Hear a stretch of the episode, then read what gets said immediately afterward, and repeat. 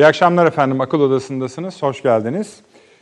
Efendim düne bu sabaha kadar diyelim öyle söyleyelim. Üçüncü Dünya Savaşı e, nidaları atılıyor idi. Fakat şu anki gidişat göstermekte ki neredeyse Amerika Birleşik Devletleri ile İran kucaklaşacaklar. Tabii konuşmalarından değil ama konuşmalarının mealinden, tercümesinden bunları çıkarabilirsiniz. İş o hale gelmiş durumda. Hatta biraz daha bu cümleyi ilerletebiliriz. Ee, Amerika Birleşik Devletleri Birleşmiş Milletler'e başvurdu. Her türlü ön şarttan gayrı olarak İran'la müzakere masasına oturmaya hazırız. Görüşelim, anlaşalım dedi. Ee, İran dini liderliği ayrı fakat Dışişleri Bakanlığı ve diğer yetkili makamlar da benzer ılımlı açıklamalar yapıyorlar. Tabii e, neredeyse şöyle söyleyeceğiz yani. Hani olan Kasım Süleymaniye oldu gibi bir durum çıkacak sanki ortaya ilerleyen günlerde. Esasen iki ülke fiilen savaş halinde gözüküyor. Aracısız olarak birbirlerine saldırdılar. En azından İran saldırdı. Kazım Süleyman cinayeti de öyle bir cinayet zaten. Fakat gel gelelim hiç kimse resmi olarak zaten savaşta olduklarını onlara söylemiyor. Araya girenler de hem ülkeler hem de liderler de hatırlı kişiler doğal olarak yavaş yavaş e, keskin ifadelerin tonu düşüyor. Bir tür hani teşbihte hata olmaz, ölü evinde küslük olmaz noktasına kadar gelmiş durumda iş. Böyle tabii ki e, bu konuya ayrı bir yer ayıracağız. Tamamen sönümlenmiş değil. Çünkü bu meseleyi ister bizim ülkemizden ister diğer ülkelerden izliyor olun, farklı noktalardan, açılardan bakıyor olun. İşin Irak meselesi var. Bir de şunu söyleyelim. İlk defa Çin bu konuda bir pozisyon belirledi. O da ilginç bir pozisyon. Dedi ki bizim Irak ve İran ile stratejik ilişkimiz var. Enerji ilişkimiz var. Hatta Irak'taki Çin Büyükelçisi Irak yönetimine gitti dedi ki bu Amerikalıların Irak'tan çıkarılması parlamento kararının ardından yanınızdayız, ilişkilerimizi ilerletmek istiyoruz, görüşmek istiyoruz, her türlü işbirliğine açığız dedi ve sonra da şöyle bir yorum yaptı Çin hükümeti. Daha doğrusu Çin hükümetine bağlı basın yayın organları, orada da hükümet diyebiliriz buna. Burada ne yapılıyorsa dünyada dedi, buna Irak dahil, Pakistan dahil, Afganistan, Orta Doğu dahil ne yapılıyorsa dedi, esasında bize karşı yapılıyor. Yani Amerika'nın yaptığı bütün bu işler esasında sonuçta finalde, tahlil, son tahlilde bize yöneliktir. Biz meseleyi böyle anlıyoruz dedi. Buna da bakacağız. İkinci konumuz efendim Libya. Orada da farklı bir aşamaya geçildi. Nasıl geçildi? Sayın Cumhurbaşkanımızla Rusya Devlet Başkanı dün bir araya geldiler biliyorsunuz. iki ayrı oturumda buluştular, konuştular ve bir ateşkes davetinde bulundular. 12 Ocak gece yarısını bekliyoruz hep birlikte şimdi. Nispeten karşılıkta bulmuş durumda. E, meşru hükümet buna destek verdi. Hafter Efendi'yi bekliyoruz. O da Rusya bildiği için kendisine iyice anlatılacağını düşünüyoruz. Öyle varsayıyoruz. Bu bizim işimize geliyor mu, gelmiyor mu bir ateşkes talebimiz var. Görünen o ki en azından başlangıçta biraz işimize geliyor. Hali hazırdaki durum donmuş oluyor çünkü. Bir başka gelişme tabii yine aynı görüşme içinde Suriye İdlib meselesiydi. Burada da resmi açıklama, ortak açıklamada söylenenler var. Ne kadar bir ilerleme sağlanacak, sağlanmayacak onlara da bakacağız. Alt alta kayan konularımız var. Ukrayna'da düş Ukrayna uçağı düşmüştü biliyorsunuz. Yaklaşık 180 toplamda 176 yolcusuyla birlikte İran'da düşmediği şu anda anlaşıldı diyelim iddialar var. Amerikan başkanı bile onu söylüyor. Ama şunu da ekliyorlar. Yanlışlıkla vurdu İran. Çünkü hava savunma sistemi aktif haldeydi. Uçağa denk geldi diyorlar. Çok kısa buna da değinebiliriz. Dışişleri Bakanımız Irak'a gitti. Oradaki görüşmelerin perde arkasını bu akşam bizden takip edebilirsiniz. Bütün bu harala güreli içinde dün açılan Türk akımı biraz hakkını yedik gibi oldu. Fırsat kalırsa değerlendireceğiz. Sayın Erdoğan'la Şansölye Merkel'in telefon görüşmesi var. Almanya Türkiye ilişkilerini yine bu e, çember içinde, çerçeve içinde değerlendireceğiz. Karadeniz'de ilginç bir tatbikat başlattı. E, Rusya, Putin buradan ayrıldıktan sonra orada bir kruvazöre gitti. Çok çok geniş donanma diyeceğiz ama donanma değil donanmalar Karadeniz'de tatbikat yapıyor. Ona bakacağız. Ee, oh diyeceğiniz bir haber İngiltere parlamentosu Avrupa'dan ayrılma kararını parlamento yani Brexit kararını parlamentoda onayladı ve bürokratik işlemleri dışında artık bu iş kapanmış oldu. Bunların hepsini Sayın Avni Özgürel'le konuşacağız. Sayın hoş geldin abi. Sayın Profesör Doktor Mehmet Akif Okur hocamla konuşacağız ve Ankara'da da umarım bizi duyabiliyor şu anda. Profesör Doktor Taşansu Türker hocam var. Mülkiye Karşılaştırmalı Siyaset Anabilim Dalı Başkanı. Hocam duyuyorsanız hoş geldiniz. Duymuyorsanız da hoş geldiniz. Hoş bulduk efendim. Çok sağ olun. Çok sağ olun. Fakat şimdi bütün bu saydığımız maddelerin üzerinde eminim Avni abi bir iki cümle olsun muhakkak edecektir o konuda. Bütün bu e, konuların üzerinde ve bizim için bunların toplamından bile değerli e, barış planı harekatı bölgesinde dört evladımızı yitirdik dün. Dört şehidimiz var. Allah'tan hepsine rahmet diliyoruz. Tabii ailelerine yüksek başsağlığı diliyoruz. Avni abi herhalde oradan başlarsın. Estağfurullah. Yani elbette şehitlerimiz gelmeye devam ediyor bölgede. Bu, bu yani bir taraftan barış demeçleri veriyoruz, söylemleri ama öbür tarafta gencecik çocuklarımızı toprağa veriyoruz. Evet. Dün seyrederken evet tamam yani biz diyoruz ki ya işte en yüksek mertebe şehitlik yani falan diyoruz ama tabii o ailelere gel bir de sor. Gayet. Yüreğe nasıl düşüyor o ateş? Yani gencecik çocuklar yani 20'li yaş. Sanırım iki tanesi daha bir iki aylık evli Tabii, ya da tabii, nişanlı. tabii. Öyle zaten. Yani. Genç çocuklar. Yani geç yakın zamanda değil de yani bir 5-6 sene kadar 5 sene kadar önce bu şehit ailelerini, eşlerini bir vesileyle ziyaret etmiş idim. Nasıl sıkıntılar yaşadıklarını, evlerin nasıl tek bir asker için müzeye dönüştürüldüğünü, tek bir asker için diyelim ki işte çok kısa süre evli kalmış, nişanlı kalmış hatta. Evli de değil yani, nişanlı kalmış bir kızın ev, yani sanki kendini ömür boyu şeye, mateme mahkum etmiş gibi bir şey olduğunu görüyordum. Yani gördüm. Çevre de zaten böyle algılıyor bizde yani. falan. Oysa tabii Osmanlı'da böyle değil biliyorsunuz. Yani e, bütün şehit e, veya kayıpları eşlerini filan e, evlendirmek için filan bir özel bir organizasyon veyahut da bir şey vardır. Bunları başka bir şekilde. E, söylemek istediğim şu. Biz tabii bu, bugünün imkanlarımız çok geniş. En azından biliyoruz ki çocuklarımız onların geride bıraktıkları yokluk içinde olmuyorlar. Maddi bakımdan Tabii e, şeyleri e, ihtiyaçları zaten çözümleniyor, gideriliyor. Ailelerden bir veya iki kişi istihdam ediliyor kamuda. Genelde yani bu tür şeyler bunlar son derece önemli düzenlemeler. O bakımdan devlete Allah zeval vermesin tabiatıyla. Ama dediğim gibi gönül arzu eder ki hiçbir çocuğumuzun burnu kanamaz. Gayet tabii. Ee, bunun da şartı o bölgede işte yani mücadelenin yürütüldüğü bölgede genelde bizim çocuklarımız tuzaklarda kaybediliyor.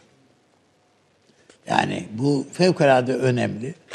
Ee, ben e, bunun için e, bazı biraz daha önemli e, değişik farklı yaklaşımlar e, üretilmesi gerektiğini düşünüyorum açıkçası. Yani güvenlik tedbirleri şunlar yani filmlerde görüyoruz filan bu Amerikalıların, Fransızların filan nasıl te- ön tedbirler bilmem neler filan yani evet bazı bazen operasyonu bile sıkıntıya sokan tedbirlermiş gibi görünüyor ama nihayetinde çocuğunuzu koruyorsunuz yani orada falan filan. Esas olan da bu. Ee, öbür taraftan bir belirsizlik var İdlib bölgesinde. Oradan mı girelim? Öyle yap. Evet, bence orada tam Tamam. bir belirsizliğimiz var. Yani Ortak Putin metinden- ne dedi bilmiyoruz şimdi açıkçası. Tamam ortak metin var bir Yani zaten Sayın Cumhurbaşkanımızın konuşmasından da anladığımız yani görüş ayrılıklarımız olsa bile diyerek zaten görüş ayrılıklarının varlığına işaret etti. Bazı şeylerin böylece altını çizelim. Bir, İdlib'de böyle bir durum var zaten şu anda. Yani orada Heyet Tahrir Şam bana göre gözünü Türkiye'ye dikmiş vaziyette. Yani Türkiye'den medet umuyorlar.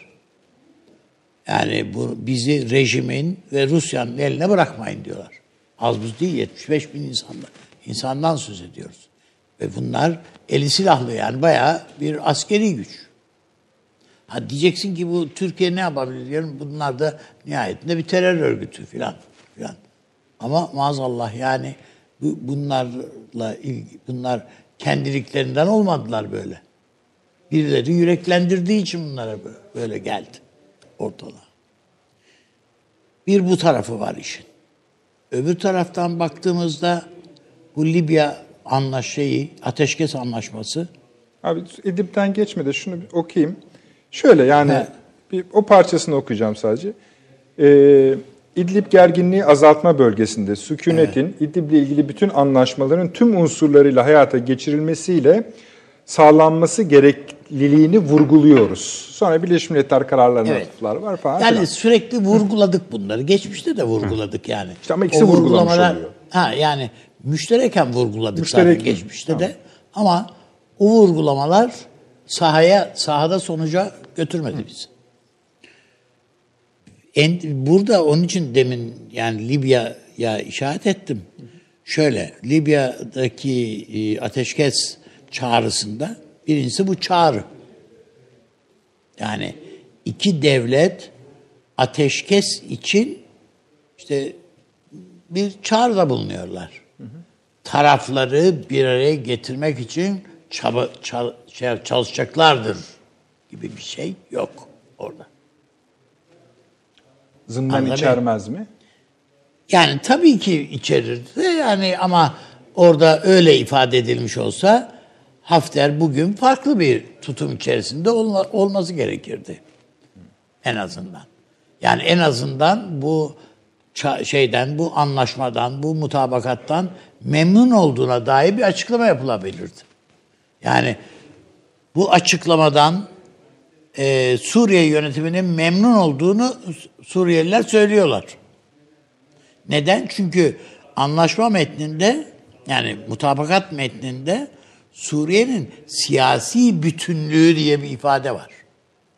Yani sadece toprak bütünlüğünden söz edilmiyor. Siyasi bütünlüğü diye de bir ifade. Milletiyle bütünlüğü Millet, yok. evet Mesela yok. millete Mesela orada yok. Yok. Yani bundan Esed memnundur yani. Dolayısıyla burada da bu ateşkes meselesinde de daha farklı bir dil olmasını arzu ederdim. Ha olmaması burada ateşkes sağlanamayacak anlamına gelmiyor tabiatıyla. Yani mutlaka Ankara bastıracak. Farklı kanallardan belki Hafter'e de ulaşılmıştır zaten. Muhtemeldir. Yani bir Ankara ulaşmıştır, Moskova ulaşmıştır.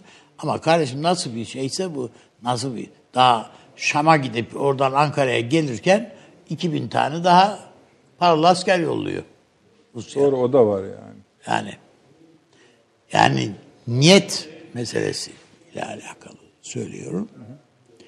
Üçüncü bir boyutu bugün gündemleri, gündem başlıklarıyla ilgili yani söylediklerim. Trump'ın bana göre sonucu başarılı olduğu bir şey var zaten.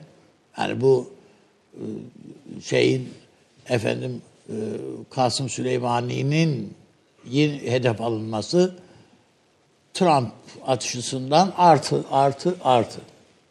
Kazandı Amerika. Beş yıldız. 5 yıldızlık iş diyorsunuz. Bu öyle ki yani karşılığı başka yerlerde de böyle geliyor. Ayrıyeten Amerikan iç kamuoyunda da Trump o demokratların bütün eleştirilerine şunlara rağmen e, ki iddiası o İran'ı barış masasına oturtturan ve nükleer programını iptal ettiren lider Durumun. o- olarak seçime girmek istiyor. Onun için taviz de verdi şu andan itibaren. İran'a.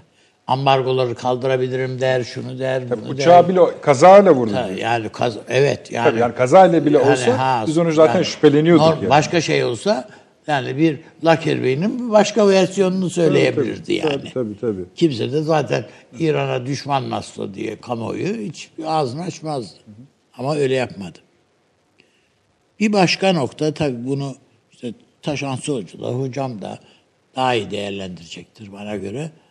Ee, bu vurdu filan Amerika gitti vurdu ama bu aynı zamanda sadece İran'ı vurmak değil. Aynı zamanda Çin'i, aynı zamanda Kore'yi vurmak. Yani vurarım ha, vururum ha. Bu, bu benim şakam yok. Bu sinyallerin Çin'e falan da gittiğini zannediyorum. Tabii toptan üstüne almış işte yani o Tabii tabii tabii Çin zaten ama şöyle yani Çin'in mesela şeylerinden şunu anlıyorum. Sizinle dayanışma halindeyiz. Bütün tepkilerinizi anlıyoruz, destekliyoruz ama sizin için parmağımızı kıpırdatmayız. Bu var yani. Yani elimizi ateşin altına koymayız kardeşim diye. Ee, yani e, burada yürekler ağzında olan tabii Suriye, Arabistan, efendim Ku- Kuveyt, e, işte Birleşik Arap Emirlikleri, şunlar bunlar. Bunlar zaten e, efendim prenslerin ülkeyi terk ettiğine dair haberler var bugün yabancı basında. Suud prenslerinin. sebep Her an İran vurabilir, başımıza iş gelebilir diye. Bunların çünkü rahatı kaçacak. Yani çekip gidebilirler bunlar filan filan. Ee, bu e, ben e, burada e, o bakımdan Türkiye açısından fevkalade avantajlarla dolu bir tablo duruyor önümüzde. Riskler var tabii. Ne, Ne zaman yok Az önce söyledim yani bazısını. İşte şurada şöyle oluyor, burada. Ama avantajlar da var. Yani Irak'ta avantajlarımız var önümüzde. İnşallah Sayın Cumhurbaşkanımızın etrafındaki danışman kadrosu, etrafındaki işte Türkiye'nin asker yani kurmay kadrosu bu manada şimdi şöyle bir şey vardır. 1, 3, 5, 7, 9 dediniz miydi? Kardeşim ondan sonra 11, 13 gitmek durumundasın. Yani bunu ya, ya yapacaksın ya da hiç o bir diye başlamayacaksın yani. O ritmi de söylemeyeceksin. Evet. Bunu söylediğin anda bu bunun davet ettiği bir takım sonuçlar var. Eğer bu bu olabil olursa Türkiye bu işten ne önündeki yani şimdi düşün e, Mısır'da bu şeyler e, toplantı yaptılar işte. Değil mi? Bu Tabii, tabii. Doğu Akdeniz şeyi. Avrupalı ülkeler de var Tabii biliyorsun. yani pardanyanlar gibi bir şey bu. Yani bir bir bir, bir kıymet harbiyesi yok yani bunlar. Ya, Yapıp da bir anlaşma mı var? Yok, hayır. Olsa ne olacak? Ayrıca Mısır zaten her an su koymaya müsait. Bütün bunlarda baktığımızda Türkiye'nin ne yapacağı ya da ne yapmak kararında olduğuna ilişkin bir takım beklentiler var. Şu saatten sonra Lübnan'ın siyaseti değişecektir. Değil mi yani? Öyle. Yani dünkü Hizbullah'la bugünkü Hizbullah aynı kefede aynı tara, darada değil yani.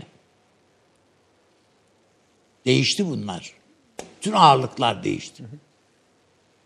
Ha denilebilir ki yani bu Süleyman e, efendim Kasım Süleymani bu kadar mı ağır? Evet kardeşim bu kadar ağır. O kadar ağırdı ki neredeyse şimdi gittiğinde her taraf seviniyor. gibi. Öyle yani esasında. İran İran'da siyasetin güçlenmediğini yani e, ruhaninin güçlenmediğini kim söyleyebilir yani? Yani dikkat edersen hep onların sesi çıkıyor İran'da şu anda. Hatta dini Yani. lider daha çok artık içeriye konuşuyor. Yani hani işte Ha, e, moralinizi bozmayın. bozmayın. Yani Yani biz intikamımızı aldık, aldık, falan daha da alacağız vesaire ha, vesaire. Tabii. E zaten orada da dini lider ne diyorsa o. Evet, aynen aldık öyle. diyorsa almıştır. Sizde de aynı hissiyat diyeyim. Hani intiba demeyeyim de hissiyat var mı? Yani Kasım Süleyman arada gitti gibi bir şey mi oldu yani? Ha çünkü yak, hızla yakınlaşıyor konuşmalar. Yani kazandık zannettiği her şeyi kaybettiği de esasında İran. Herkesi İran'a düşman etti. En önemlisi o. Yani şimdi ölmüş adam yani Allah rahmet eylesin diyelim Evet, ama başka. yani bir sünni düşmanlığını şey yaptı. Yani yapmadığı katliam yok adamın. Herkesi düşman etti. Irak'ta herkes düşman ya. Herkes korkuyor. Herkes düşman. Bir de şöyle bir şey mesela şöyle yazılar var. Yani son dönemde Süleyman Yani Nazi ordusunda Göbels gelmiş gibi bir durumdu yani böyle. Evet, evet. Aman ne olacak diye. kendisinin ruh halinin de biraz artık öyle olduğu söyleniyor. Yani Ya artık fotoğrafına baktığın vakit zaten anlıyorsun. Yansı, onu yansıtıyor fotoğraf bile. Ya bu adam dölek bir adam değil yani vurur. Diyor. Peki abi. Devam edeceğiz. Zikzak yapalım Tabii. hocam. Sizi biraz bekledim. Taşansı hocam. Şöyle yapalım arzu ederseniz. Bir e, ABD-İran üzerinden konuşarak elbette e, biraz, daha gazeteci ağzıyla söylüyorum ben. Yani bu işte hani tek kaybeden neredeyse Kasım Süleymani'ymiş gibi olmaya başlıyor. Böyle gider ise dedim ama tabii bu cümlenin altında bile İran, Irak var, ABD var. Yeni bir pozisyonlanma var. E, herkesin tonunu düşürmesi var. Nitekim e, Irak'a giden Sayın Dışişleri Bakanı Çavuşoğlu da aynı şeyi söyledi. Nispeten gelen açıklamaları memnuniyetle karşılıyoruz dedi ve hani inşallah sıfırlanacak kadar da bununla destek vereceğiz. Eskiden açık- olsa Kasım Süleymaniye sormadan bizim Dışişleri Bakanlığı kabul edemezlerdi. o, tabii o da ilginç. Tabii. Tabii. Buyurun Usta Hocam. Ee, Valla Nedret Bey şunu söylemekte hiç ben beis görmüyorum. Beni bile etkiledi aslında Kasım Süleymani olayı. Ee, ben bile epeyce bir acı çektim süreçten. Şu anlamda acı Hayırdır çektim. hocam? Yapmadığım bir şey yapıp Türk televizyonlarını izleme gafletinde bulundum. Ee, yani sizin programlarınızda çok fazla akademiyi eleştiriyoruz. Ee, çok da haklı olarak eleştiriyoruz ama e, Türk medyasıyla karşılaşınca gerçekten e, epeyce bir memleket adına kaygılandığımı söylemek isterim her şeyden evvel. Yani çok az kelimeyle Türkçe konuşan ve bu kadar keskin ifadeleri hani bir insan ömrü hayatında üç defa o cümleyi kurar herhalde. O kadar keskin bir ifadeyi. Her konu hakkında bu kadar keskin fikirlere sahip çok fazla uzmanımız varmış. Tabii, ne oldum. Hocam- Hocam har- haritada Tahran'ı gösteremeyecek adamlar. İran yorumu yapıyor ya. Sormayın azizim, sormayın üstadım. Yani e, gerçekten hani hem İran yorumu yapılıyor bir de hani kullanılan Türkçe e, bu kaf kullanma alışkanlığı edinmiş Türkiye son dönemde anladığım. Yani kef yerine kaf kullanan Evet, garip insanlar az kelimeyle konuşulan Türkçe gerçekten üzdü beni. E, bunu bir söylemek istedim. E, çünkü gerçekten Yani hani buyurunuz. medyanın çok önemli olduğuna inanıyorum. Hocam, ben. televizyonda insanlar çok, anlasın çok diye. olduğuna inanıyorum. Televizyonda insanlar anlasın diye konuşan birisi diyor ki epistemolojik bir mesele bu diyor yani. Ha buyur. Ontolojik bir onu- mesele diyor yani. Hani Ne bunu anla yani bunu ne dedi tam diyene kadar geri kalan zaten 10 cümle gidiyor zaten. abi. Tabii, evet. Ama asıl şikayet konusu belki biraz da şu Avni abi. Taşans Hoca'yı anlıyorum. Şimdi bazı temel kanallar diyelim yani. Temel kanallar dediklerin zaten gece ha- İran vurulduğunda görmediler. Yani sıfırda altyazıyla geçti. Biz geçtik evet doğru. Biz verdik yani. Şöyle yani temel kanal kastımız şu. İyice yani bir garip reyting yarışının başka bir formatına aşamasına geçmiş gibiyiz. Orada şöyle bir formül bulunmuş gibi sanki. Özellikle yani ne konuştukları önemli değil, nitelik önemli değil, nicelik önemli değil, nicelik bile önemli değil. Kavga çıkıyor mu çıkmıyor mu? Ölçü bu hale gelmiş. Her neyse. Meslektaşlarımızı da çok ezdirmeyelim. Taşans Hocam siz devam edin. Ya kusuruma bakmayın ama ben bu hassasiyetimi illa bir dile getirmek canım. istedim ilk başta hürsünüz. Nedret Bey. Hürsünüz, Ee, Gerçekten herkes. önem veriyorum çünkü çok önemli bir e, görevi ifade ediyor gazeteciler. E, Memleket için çok önemlisiniz. Eyvallah, Allah razı olsun, Ee, sağ olun. Ne olur hani umuyorum daha iyi Buyurun olur hocam. diye umut etmek istiyorum Buyurun gerçekten. Şimdi efendim İran konusunda e, birkaç tane küçük not aktarmak isterim. Yani şöyle aklımızda tutmamız gereken notlar. E, Bir tanesi bizim e, Türk şiiri çok önemlidir biliyorsunuz. Yani Türkiye demek Türk şiiri demektir, Türk edebiyat tarihi demektir. Biz bütün söz sanatlarımızı İran'dan aldık. Ee, pek çok şey İran'dan aldığımız gibi. Bu söz sanatlarının bazılarında iyiyizdir. Mesela tecahülü arif denir. İşte bilip bilmezden gelme. Türkler idare ederler bu alanda. Efendim kinaye konusunda son dönemde epeyce ilerledi Türkiye. Ee, o da e, not edilmesi gerekir. Teşbih konusunda da kötü değiliz. Şu an benim yaptığım gibi. Ama bir alan vardır ki bir sanat e, İran şiirinde. Onlarla kimse yarışamaz. Onun adı da mübalağadır. Yani bu İran mübalağa sanatını e, asla akıllardan çıkarmamak gerekir. E, İran açıklamalarını okurken bunu e, cepte tutalım derim. Diğer bir husus İran'a dair anlamak için İran'ı e, Şia'nın e, psikolojik halidir. O haleti ruhiyede bir mağduriyet söylemi vardır devamlı. Hani mesela Şah Hatayi işte yani Şah İsmail e, şey der e, bir derdim var bin dermana değişmem. Dert tercih edilir dermana. Ve bir suçluluk duygusu yani biz Hazreti Hüseyin'i kaybettik, onu yedirdik. Suçluluk duygusu yeniden yeniden üretilir ve bu toplumsal tutunumda kimliklenme sürecinde çok önemlidir bu mağduriyet. Hani şöyle söyleyeyim biz e, pek çok diğer ulus da milliyetçiliğini gurur üzerine inşa ederler. Bizler de öyleyizdir. Türkler gayet mağrur bir millettir. Ama İran'a baktığımızda tutunumun e, mağduriyet üzerinden üretildiğini görürüz. Dolayısıyla bu tarz mağduriyetler tazeler. Yani o ulusal birlik düşüncesini tazeler. E, bunu da akılda tutup şöyle bir ne olduğu kısaca ben birkaç not olarak geçmek istiyorum. Zaten herkes e, haberlerden izledi, programlardan izledi ama benim gözüme çarpan hususlara bir sondan başlayarak e, gitmek isterim. En son e, elimizde olan bilgi Trump'ın verdiği açıklama. Evet. Trump burada bu açıklamada aslında şunu söyledi. Yani vurduk, siz de buna cevap verdiniz. Verdiğiniz cevap aslında çok da önemli değildi ama iç kamuoyunuz için kullanabileceğiniz bir cevaptır. E, kullanın buyurun E, bizim canımızı yakmadı E, ama e, biz belli şeyler talep ediyoruz sizden. Bunları sağlamak için gerekeni yapacağız. Bu anlaşma olabilir. Yani anlaşma masasına oturmayı isteyebilirsiniz. Yahut istemiyorsanız ben kaba kuvvet kullanmaya hazırım. Ee, dolayısıyla e, anlaşmaya oturmak için zoru da gösteren bir açıklamaydı. Trump'ın açıklamasından hemen önce işte gece saatlerinde e, İran'ın e, birkaç tane balistik füzeyle iki tane Amerikan üssünü vurduğunu gördük. Şimdi burada da önemli olan nokta iki tane üssü vurduğudur. Bir tanesi Erbil, Erbil üssü Amerika açısından e, Kürt bölgesiyle bağlantıyı sağlayan üs olması hasebiyle önemlidir. Doğru. Öbürü de Aynül Esed. Bu yani aslanın gözü. E, o da Suriye sınırıdır. Orada da aslında Suriye ikmal hattıdır. Yani e, burada Suriye'ye dair Irak'ın e, Irak'ın içerisindeki Amerika varlığının hedef alındığını, öbür taraftan da Kürt bölgesine dair Amerikan varlığının hedef alındığını e, söyleyebiliriz. Gayet semboliktir bunlar. Yani bu da İran'ın e, uzantılarını gösterir. Ben buralara kadar varım.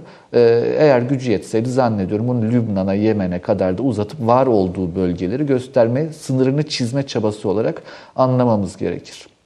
E, Bunun öncesinde yine füzelerin atıldığı saatlerde başka bir olay yaşandı biliyorsunuz. Bir uçak düştü, bir sivil yolcu uçağı düştü. Evet. E, tesadüf dedi İranlılar buna. E, ancak hani nasıl bir tesadüfse hani bugün işte basına artık sızmaya başladı. Amerikalıların elinde kesin bilgi var. İran füzesi tarafından vuruldu. Ama isteyerek vurmadılar gibi bir açıklamada. Sizin de çok e, isabetli buyurduğunuz gibi hani sanki anlaşma kapılarını kapatmayan ama durumun ne olduğunu da bildiğini gösteren bir açıklama olarak Öyle. okunabilir. Bizatihi de Başkan Trump Ee, bunun tarafından öncesinde dillendiriliyor. yani. İran'dan Tabii, tabii. Başkan Trump tarafından doğrudan dillendirilen bir cümleden bahsediyoruz.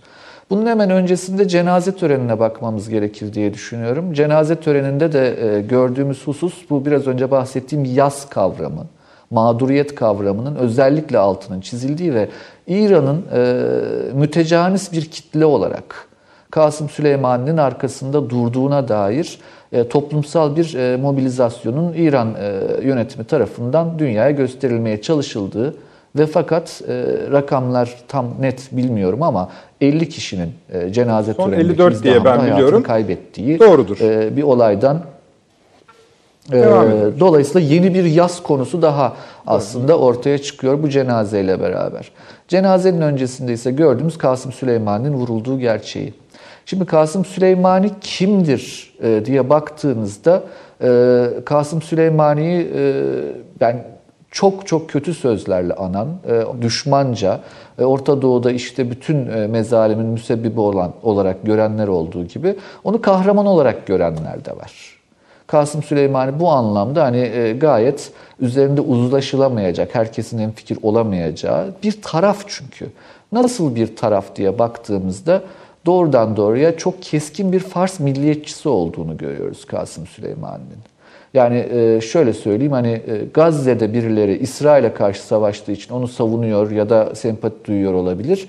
E, ama Azerbaycan'da birileri de Ermenistan'la ilişkileri çerçevesinde Azerbaycan'da yapılan katliamlarda parmağı olduğuna dair şüphelerle ondan hiç hoşlanmıyor olabilirler. Böyle bir karakterden bahsediyoruz. Bu noktada yine Türk televizyonlarından benim de son dönemde öğrendiğim çok ilginç bir şey. Türkiye açısından da ne kadar önemli olduğunu gösterir İran'ın nasıl bir Türkiye içerisinde bile ayrışma yaratabildiğini gördük Kasım Süleyman'ın. Yani ben Stalin'in söylediği kadar kozmopolitizmin kötü olduğunu asla inanmam. Kozmopolitizm bazı noktalarda insanlığın gelişimi için faydalıdır. Ne bileyim işte Alman felsefeci Kant'ı okuyup çok beğenebilirsiniz. Ee, İngiliz rock grubu Beatles'ı dinleyebilirsiniz. Efendim İran'dan Hafız-ı Şirazi'yi okuyup çok etkilenebilirsiniz ama başka bir devletin operatif istihbarat komutanına hayranlık duymak zannediyorum ki kozmopolitizmin sınırlarını aşan bir şeydir. E, o noktada da zannediyorum yani Türkiye'nin e, buradan çıkarması gereken dersler var diye düşünüyorum. E, bu da yine Kasım Süleymani'ye dair akıllarda tutulması gereken bir husus. Taşansı Peki hocam. neydi Kasım Süleymani kimdi diye baktığımızda? Bir şey söyleyeyim. Bu Kasım Süleymani konusundaki ayrışma ilginç bir ayrışmaya dönüşüyor. Bu konuda çeşitli yazılar, makaleler de yayınlanmaya başladı sağda solda. Eğer böyle giderse akıl odasının belki bir iki program sonrasında belki bunu ayrıca konuşmak gerekecek. Yani mesela İran konusunda sevebilirsiniz, sev, sevmezsiniz. Herkesin fikri olabilir. Ama sonuçta bizim için dış politika meselesidir. Ulusal güvenlik meselesinin bir koludur. Vakaya göre değerlendirirsiniz. Toptan bir ülkenin ya da bir kişinin üzerine yığılmak abanmak diyelim ya da toptan bir ülkenin ya da kişiyi başka bir ülkeyi ve kişiyi sizin dediğiniz gibi ayyuka çıkarmak garip bir hal haline dönüşüyor. Ben burada belki siz bir tür fetişizm göndermesi yapıyorsunuz ama ben biraz daha onun siyasetle ilgili olduğunu da düşünüyorum. Mamafi ilginç bir konudur. Doğru. Sonra bir parantez açalım. Sizi bozmayayım ben insicamınızı. Buyurunuz. Estağfurullah, estağfurullah. Şimdi Kasım Süleymani kimdir e, dedim ama sizin e, bu katkınızdan sonra hani birazcık daha uzatmak da istiyorum. Sadece Türkiye'de de değil aslında. Kasım Süleyman'ın öldürülmesi konusunda en sert tepki çok garip bir şekilde Amerika'dan geldi. E, bunu da mutlaka not etmemiz gerekir. Amerika'da Demokrat Parti çevrelerinden geldi. Çünkü Obama'nın sağladığı İran barışının önemli bir dış politika temeli olduğuna, önemli bir mihenk taşı olduğuna inanıyor demokratlar. E, hatta bugün komik fotoğraflar da vardı Trump taraftarlarının yaptığı. Bu demok işte Demokrat Parti'nin 2020'deki başkan adayı kim olsun yarışında evet, Kasım evet. Süleyman da 3. sırada %12 oy alıyor gibi fotoğraflar montajlamışlar. Çünkü çok sert çok tepkiler yaşayın. geldiğini gördük Doğru, Amerika içinden de. Hatta e, öyle bir şey e, mesela hani bu konuda demokrat düşünce sistematiği içerisinde, dış politika yapıcılarının içerisinde önemli bir yer tutan, Türkiye'de de büyükelçilik yapmış olan Can Bes, şu anki e, Afganistan Büyükelçisiydi Amerika'nın. O da tam Kasım Süleymani'nin öldürülmesinin hemen ardından istifasını sundu. Evet, yani evet. Bunlar aslında e, İran konusunun nasıl bir bölünme yarattığını ve dünyada Amerika'nın dış politikası ve o çerçevede de yeni bir dünya oluşma aşamasındayken nasıl bir ayrışmanın öznesi olduğunu gösterir bize Kasım Süleymani'nin. Nedir bu ayrışma diye soracak olursak Şimdi Kasım Süleymani kimdir e, açıklayacak olursak eğer Kasım Süleymani İran'ın Afganistan'daki, Ermenistan'daki, Yemen'deki, e, Lübnan'daki, Suriye'deki e, ve hatta nereden bakarsanız belki Libya'daki uzantısıydı, eliydi. Yani İran'ın eli, Desti İran diyelim ona biz. Böyle bir eldi ve bütün bu organizasyonlar, bütün bu operasyonlar bizzat Kasım Süleyman tarafından yürütülüyordu. Kızının cenaze törenindeki konuşması çok duygulu Evet, bir konuşmaydı evet, ondan kesinlikle. bahsettik, yani evet. bir babasını kaybeden bir kız çocuğu e, mesela o da orada ısrarla söyledi. Amcalarını saydı. Nasrallah dedi, Evet, Haniye evet. dedi, Bundan az, dedi. önemli bir konu. Yani bütün bu network'ü aslında ortaya döktü. Kasım Süleymani bu anlamda bir el. İran'ın İran dışındaki etki alanını, nüfuz alanını belirleyen temel el olarak değerlendirilmeli bu çerçevede. E peki Amerika e, elle niye bu kadar uğraştı diye soracak olursanız Amerika elle uğraşmadı aslında. Yani İsrail'in gözünde Kasım Süleymani bir el olabilir.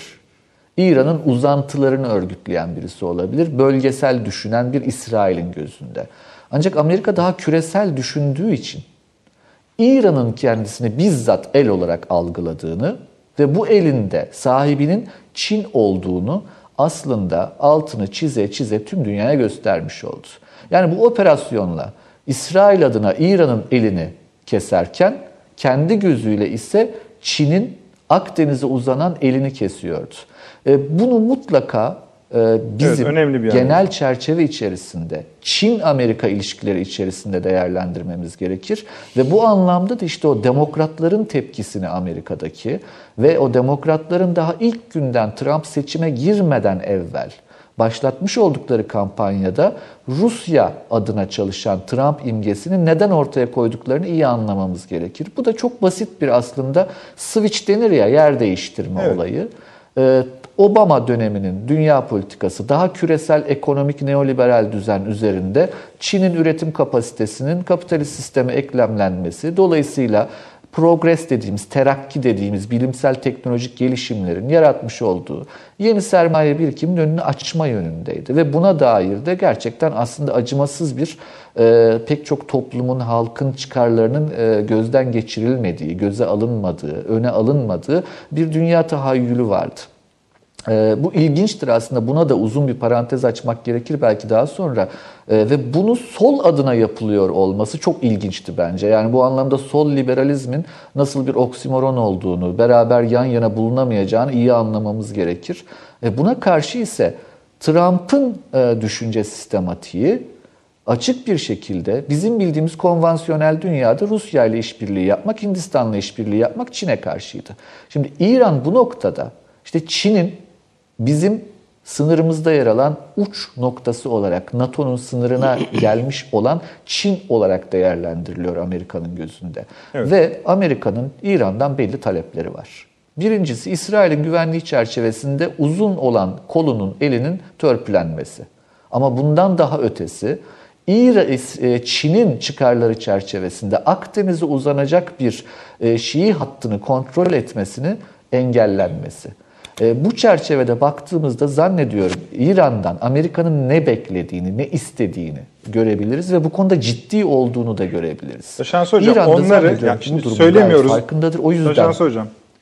Şimdi bu tam onları bir maddelendirebilir misiniz sayarken ne istiyor? Ee, ABD İran'ın daha doğrusu Efendim, şöyle söyleyeyim. Ne olmasını istiyor?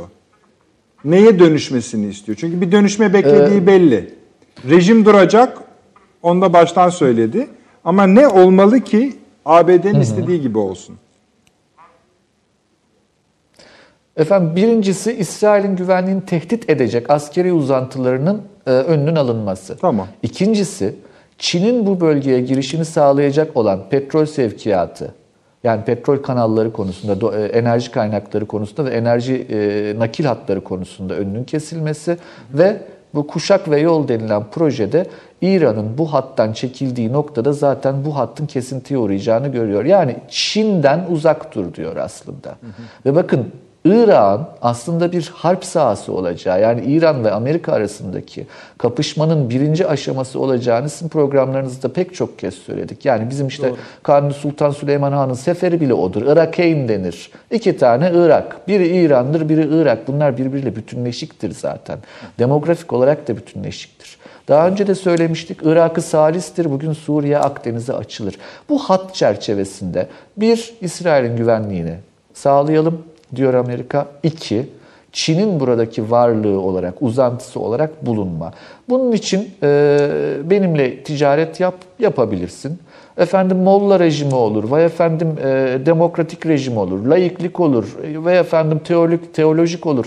Bunların hiç e, umrunda olacağını zannetmiyorum Amerika'nın sadece ve sadece bu stratejik oyunda Çin safında yer almasını engellemektir mevzu. Bu noktada Pakistan'ın da çok önemli olduğunu hatırlamamız gerekir. Evet, Salı günü biraz işte değindik noktada, ama o ağır bir konu. E, evet.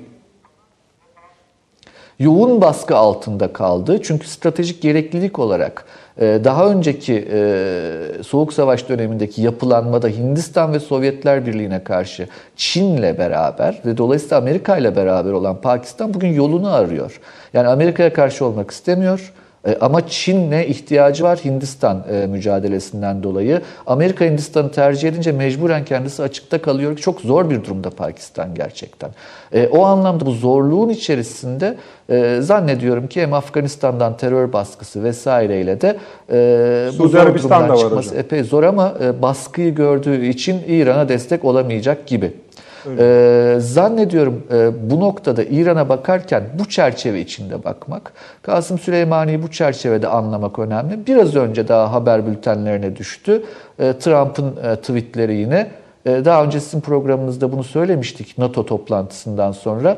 NATO Orta Doğu'ya doğru yayılacak çünkü e, dünyaya dair bir artık e, tahayyül geliştiriyor demiştik ve bu çerçevede NATO-Çin e, sınır hattının İran-Türkiye sınırı olacağını da söylemiştik ve bugün Trump da ısrarla şunu söyledi. NATO'ya yeni bir at verelim dedi. NATO-ME, NATO Middle East, NATO Orta Doğu. Yani NATO'yu Orta Doğu'ya doğru genişletme planı. Bunlar Avni Bey'in biraz önce söylediği gibi Türkiye için çok büyük imkanlar doğurabilecek Türkiye'nin çok iyi takip etmesi gereken, iyi analiz etmesi gereken e, ama aynı zamanda içerisinde büyük riskler de barındıran e, hususlardır. Birincisi bunu söyleyeyim. Bir de kısacık bir not ekleyeyim.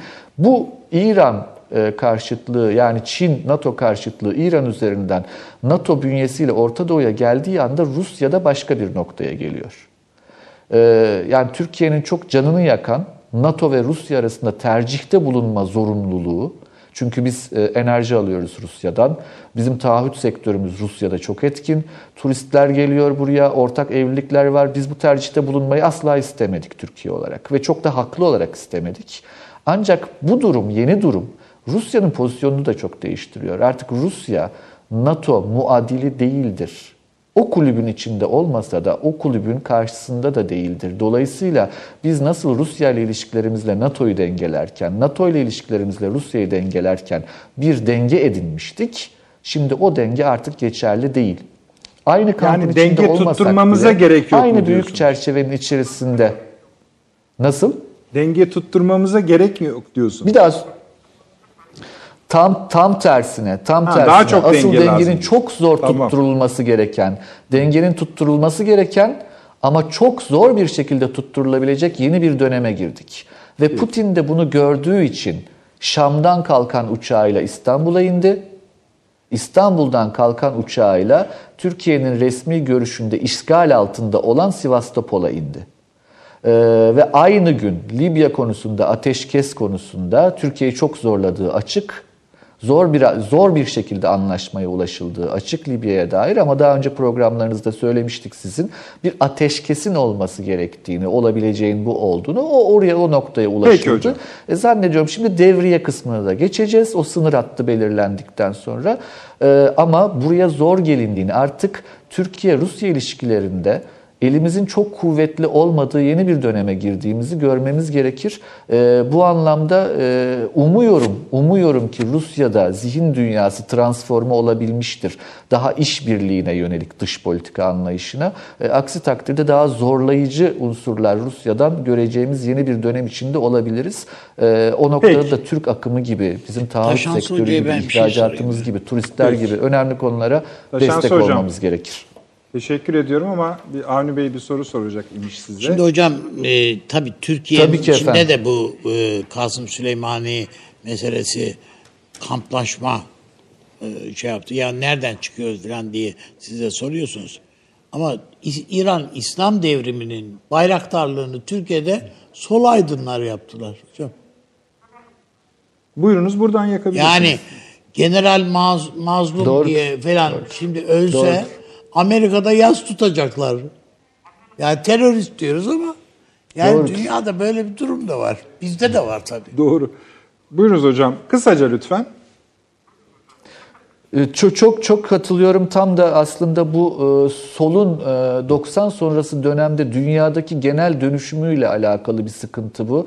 Yani dediğim gibi bu e, hürriyet kavramının içinin boşaltılması sadece müteşebbise hürriyet, eşitlik kavramının unutulması e, ve eşitlik kavramı yerine terakki kavramını böyle e, oturtarak öyle bir sol olmaz. E, o sol arızalıdır hastalıklı bir soldur. E, o yüzden dünyada hiç sevmedikleri popülist sağ dedikleri iktidarlar e, var. E, o dönem o anlamda da zannediyorum solun da kendisine dönüp bakıp bir kendisini reform etmesi gerekir. Çünkü solun olmadığı bir yerde sağ da olmaz. Çok sağlıksızdır dünyanın gelişimi açısından. E, o anlamda e, Avni Bey'e katılıyorum. Hani Peki hocam. e, zannediyorum bu bu denge dünyada yeniden bir yerini bulmak durumunda ama hemen olacak işlerde değil gibi görünüyor Peki sanki hocam. bunlar. Teşekkür ediyorum. Şimdi bir son dakika verelim efendim. Ee, Irak Selahattin'de ABD askerlerinin de bulunduğu Belet üssüne e, roket saldırısı yapılıyor efendim. Ee, gelişmeler devam ettikçe sizinle paylaşacağız. Ee, şimdi bu hocanın bahsettiği NATO Middle East hashtag gibi yani bir film ismi gibi. Evet. Bunu, bunu da ne olur siz katın evet hocam. Ama şöyle yapalım. Ee, şimdi Taşan So- Hoca şöyle bir şey kuruyor. Ee, aslında bu bayağıdır da bizim programlarımızda, sizin de katıldığınız programlarda da hayli altı çizilmiş bir meseledir. Çin'e karşı ABD, Rusya, Türkiye gibi bir e, şey. Fakat hali hazırda bir ilişkimiz var iken Rusya'yla, madem tabloda böyle iken e, neden daha dengeli bir şey arayalım ki? Yani biraz şeytanın avukatlığını yapıyorum. E, de bir sorudur. Onu da lütfen hani değerlendiriniz. Size de müsaade ederseniz Taşan Hoca'nın bahsettiği yine bu e, espriyle geçelim. Arkadaşlar hazırsa verelim o e, Amerikan seçimlerindeki anketi. İşte şu demokratik işte söylerken de gülüyorum ama son durum bu efendim. İşte yani sayı e, bir seri şey, Joe Biden da var içinde. Kasım Süleymani de e, yüzde Bunu %12 Cumhuriyetçiler civarında. dağıtıyorlar. Evet evet. Öyle gözüküyor. Teşekkür ettik arkadaşlar. Alabilirsiniz. Bir latife olsun diye buyurunuz. Hem Avni Bey hem Taşan Hoca gerçekten Hah, bir şey e, daha söyleyecektim. gündemimizdeki Onu çok da önemli içimde meselelere kalmasın. şey Size bol bol söz Evet. vereceğim. Taşansı Hoca'ya şunu hatırlatayım. Bir Rus atasözü der ki akıllı yol arkadaşı yolun yarısı demektir. Bir Türk atasözü de der ki e, yol kadar yoldaki arkadaşınız da önemlidir. Bunu biliyorsunuz dün Sayın Cumhurbaşkanı şeyde söyledi. Evet, E, öyle. Türk akım şeyinde. Yani bu göndermeler bu yolda aslında biraz Yoldaşlık yani. Evet. Peki orada bıraktık. Buyurunuz. Evet, e, hakikaten hem Avni Bey hem Taşan Hoca pek çok gündemimizdeki önemli meseleye dair e, çok değerli şeyler söylediler. Ben şimdi bu son e, söylediğinizden e, başlayarak bunlarla ilgili bazı sözler biriktirdim, onları aktaracağım. Siz biraz keseceğim reklama gideceğiz ama şimdi Eyvallah. değil. Şimdi değil. Tabii. Biraz o daha şey konuşun. yapınca Hani tekrar devam söyleyeyim. ederiz. Tabii. Şimdi e, dünya üzerinde büyük güçler arasındaki ciddi kutuplaşmanın yaşandığı son önemli dönem olarak Soğuk Savaş'ı hatırlıyoruz. Soğuk Savaş'taki tartışmaların önemli bir kısmı da müttefikler arasında cephe hattı neresi olacak tartışması olmuştur. Mesela Avrupalılar uzun bir müddet bundan şikayet ettiler. Yani Sovyetlere karşı biz Batı bloğundayız ama Biz cephe hattıyız. Yani bir savaş olsa bizim coğrafyamızda olacak. Şimdi İran'ın Çin'i Orta Doğu'ya davet etmesi, e, Rusya'yı davet etmesi aslında orta ve uzun vadede coğrafyamıza kaybettirecek büyük bir stratejik yanlış. Yani taktik olarak bu ülkelere kazandırıyor gözükse de büyük bir stratejik yanlış yapıyorlar. O da Bunlar şudur. zaten bu oyunun farkındalar hocam. Eğer e, yeni dünya bloklaşması, Çin, işte Rusya filan bir tarafta, Amerika bir tarafta olacaksa bunun cephe hattı neresi olacak? Bizim menfaatimize olan şey bunun cephe hattının uzak Asya olmasıdır. Yani eğer uzak Asya'da bu büyük güçler karşı karşıya gelirlerse siz bu bloklar arasındaki denge stratejinizi kendinizi bir cephe hattına Hocam, getirmeden şey yapabilirsiniz. e, Ee, son neden götürebilirsiniz. Bu. Hocam- önemli bir şey. Evet. Tamam. Ee, efendim Türkiye ve Rusya'nın Libya'da ateşkes çağrısında bulunmuşlar idi dün biliyorsunuz. Hatta e, Trablus hükümeti buna destek verdi. Biraz önce de bir açıklama yapıldı. Türkiye ve Rusya'nın Libya'daki ateşkes çağrısı Hafter tarafından reddedildi. Böylece artık başka bir durum söz konusu. Onu Evet. da konuşacağız. Buyurun. Tabii onu da konuşalım. O yüzden e, mesela hani Irak'la ilgili Çin'in bir şeyler söylemesi bu coğrafya için aslında bir müjde değil. Buradaki çatışmanın daha da derinleşerek, bir cephe hattına dönüşerek e, süreceği anlamına geliyor. E, bir başka şeyi daha söylüyor. Irak devletinin parçalanma sürecinde önemli bir kavşaktan daha dönüldü. Bir ülkenin parçalanması o ülkenin temel bileşenleri arasındaki çatışma ve gerilimin birikerek artmasıyla gerçekleşir. Şimdi mesela Kasım Süleymani öldürüldü. Irak parlamentosu bir karar aldı Amerika çıksın diye. Ama mesela parlamentoya bakıyorsunuz blok halinde Sünniler yok, blok halinde Kürtler yok.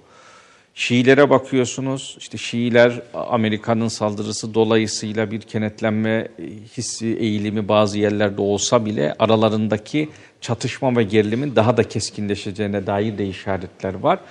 Bunlar da Irak'ın parçalanmasına giden süreçte aslında bizim bir e, kavşağı daha döndüğümüzü işaret ediyor. Şimdi başka e, ne oluyor? E, herkes e, savaşı güçlü olduğu alanda vermek ister. Yani Amerika Birleşik Devletleri dünya üzerinde hem konvansiyonel hem nükleer yetenekleri bakımından en güçlü ülke. Dolayısıyla ABD için istediği, arzu ettiği hasım bu yetenekleriyle kolay hedef haline getireceği hasım. Yenemediği savaşlar mesela Afganistan gibi savaşlar. Çok geniş bir coğrafya. Karşınızda anladığınız manada bir konvansiyonel güç yok. O yüzden Dahası Afganistan tabii, örneğinde söyleyebiliriz. ki kesinlikle. Bu işlerden iyi anlayan adamlar Tabii. yıllardır. Yıllardır, 10 yıllar boyunca siz çok geniş bir coğrafyada sürekli koşuyorsunuz ve somut zafer ilan edebileceğiniz bir şey yok. Nüfusu kazandınız mı, kazanmadınız mı, ne yaptınız, geriye dönüp baktığınızda bugün gitseniz hemen eski haline dönecek olan bir şey var. İran'ın güçlü tarafı da e, hudutları ötesinde bu gayri nizami savaş e, örgütleyebilme, bulanık savaş stratejilerini uygulayabilme, bilinir bilinmezlik dediğimiz ve bu savaş yeteneklerinin, gayri nizami savaş yeteneklerinin sembolü olarak da Kasım Süleymani'ydi. Aynen öyle. Hat- Ee, o yüzden de Kasım Süleymani'yi hedef alarak e, Amerika Birleşik Devletleri ben bu bulanık stratejilere karşı devlet olarak doğrudan sizi hedef alırım. Ee, yani bu stratejilere çünkü aynı şekilde e, cevap vermektense benim kabiliyetim yüksek. Doğrudan devlet olarak sizi hedef alırım ve savaşı benimle bir doğrudan savaşı göze alabiliyorsanız da bu eşiği yükseltirim. Bu resti çekmiş oldu. Şimdi İran'ın buna aynı şekilde mukabele etmemesinin e, ben sebebi olarak e, aslında buradaki gerilimin boşalmasını görmüyorum. Tam tersine e, güçlü olduğu savaş alanına tekrar dönmek istiyor İran. Yani burada neyi kastediyoruz? E, nedir İran'ın güçlü olduğu İran şey? dönmek istiyor derken şeyi mi kastediyorsunuz? Sahada- yine bulanık savaş mantığı. Şimdi şöyle, Evet. İran da tek blok bir İran değil yani. Değil.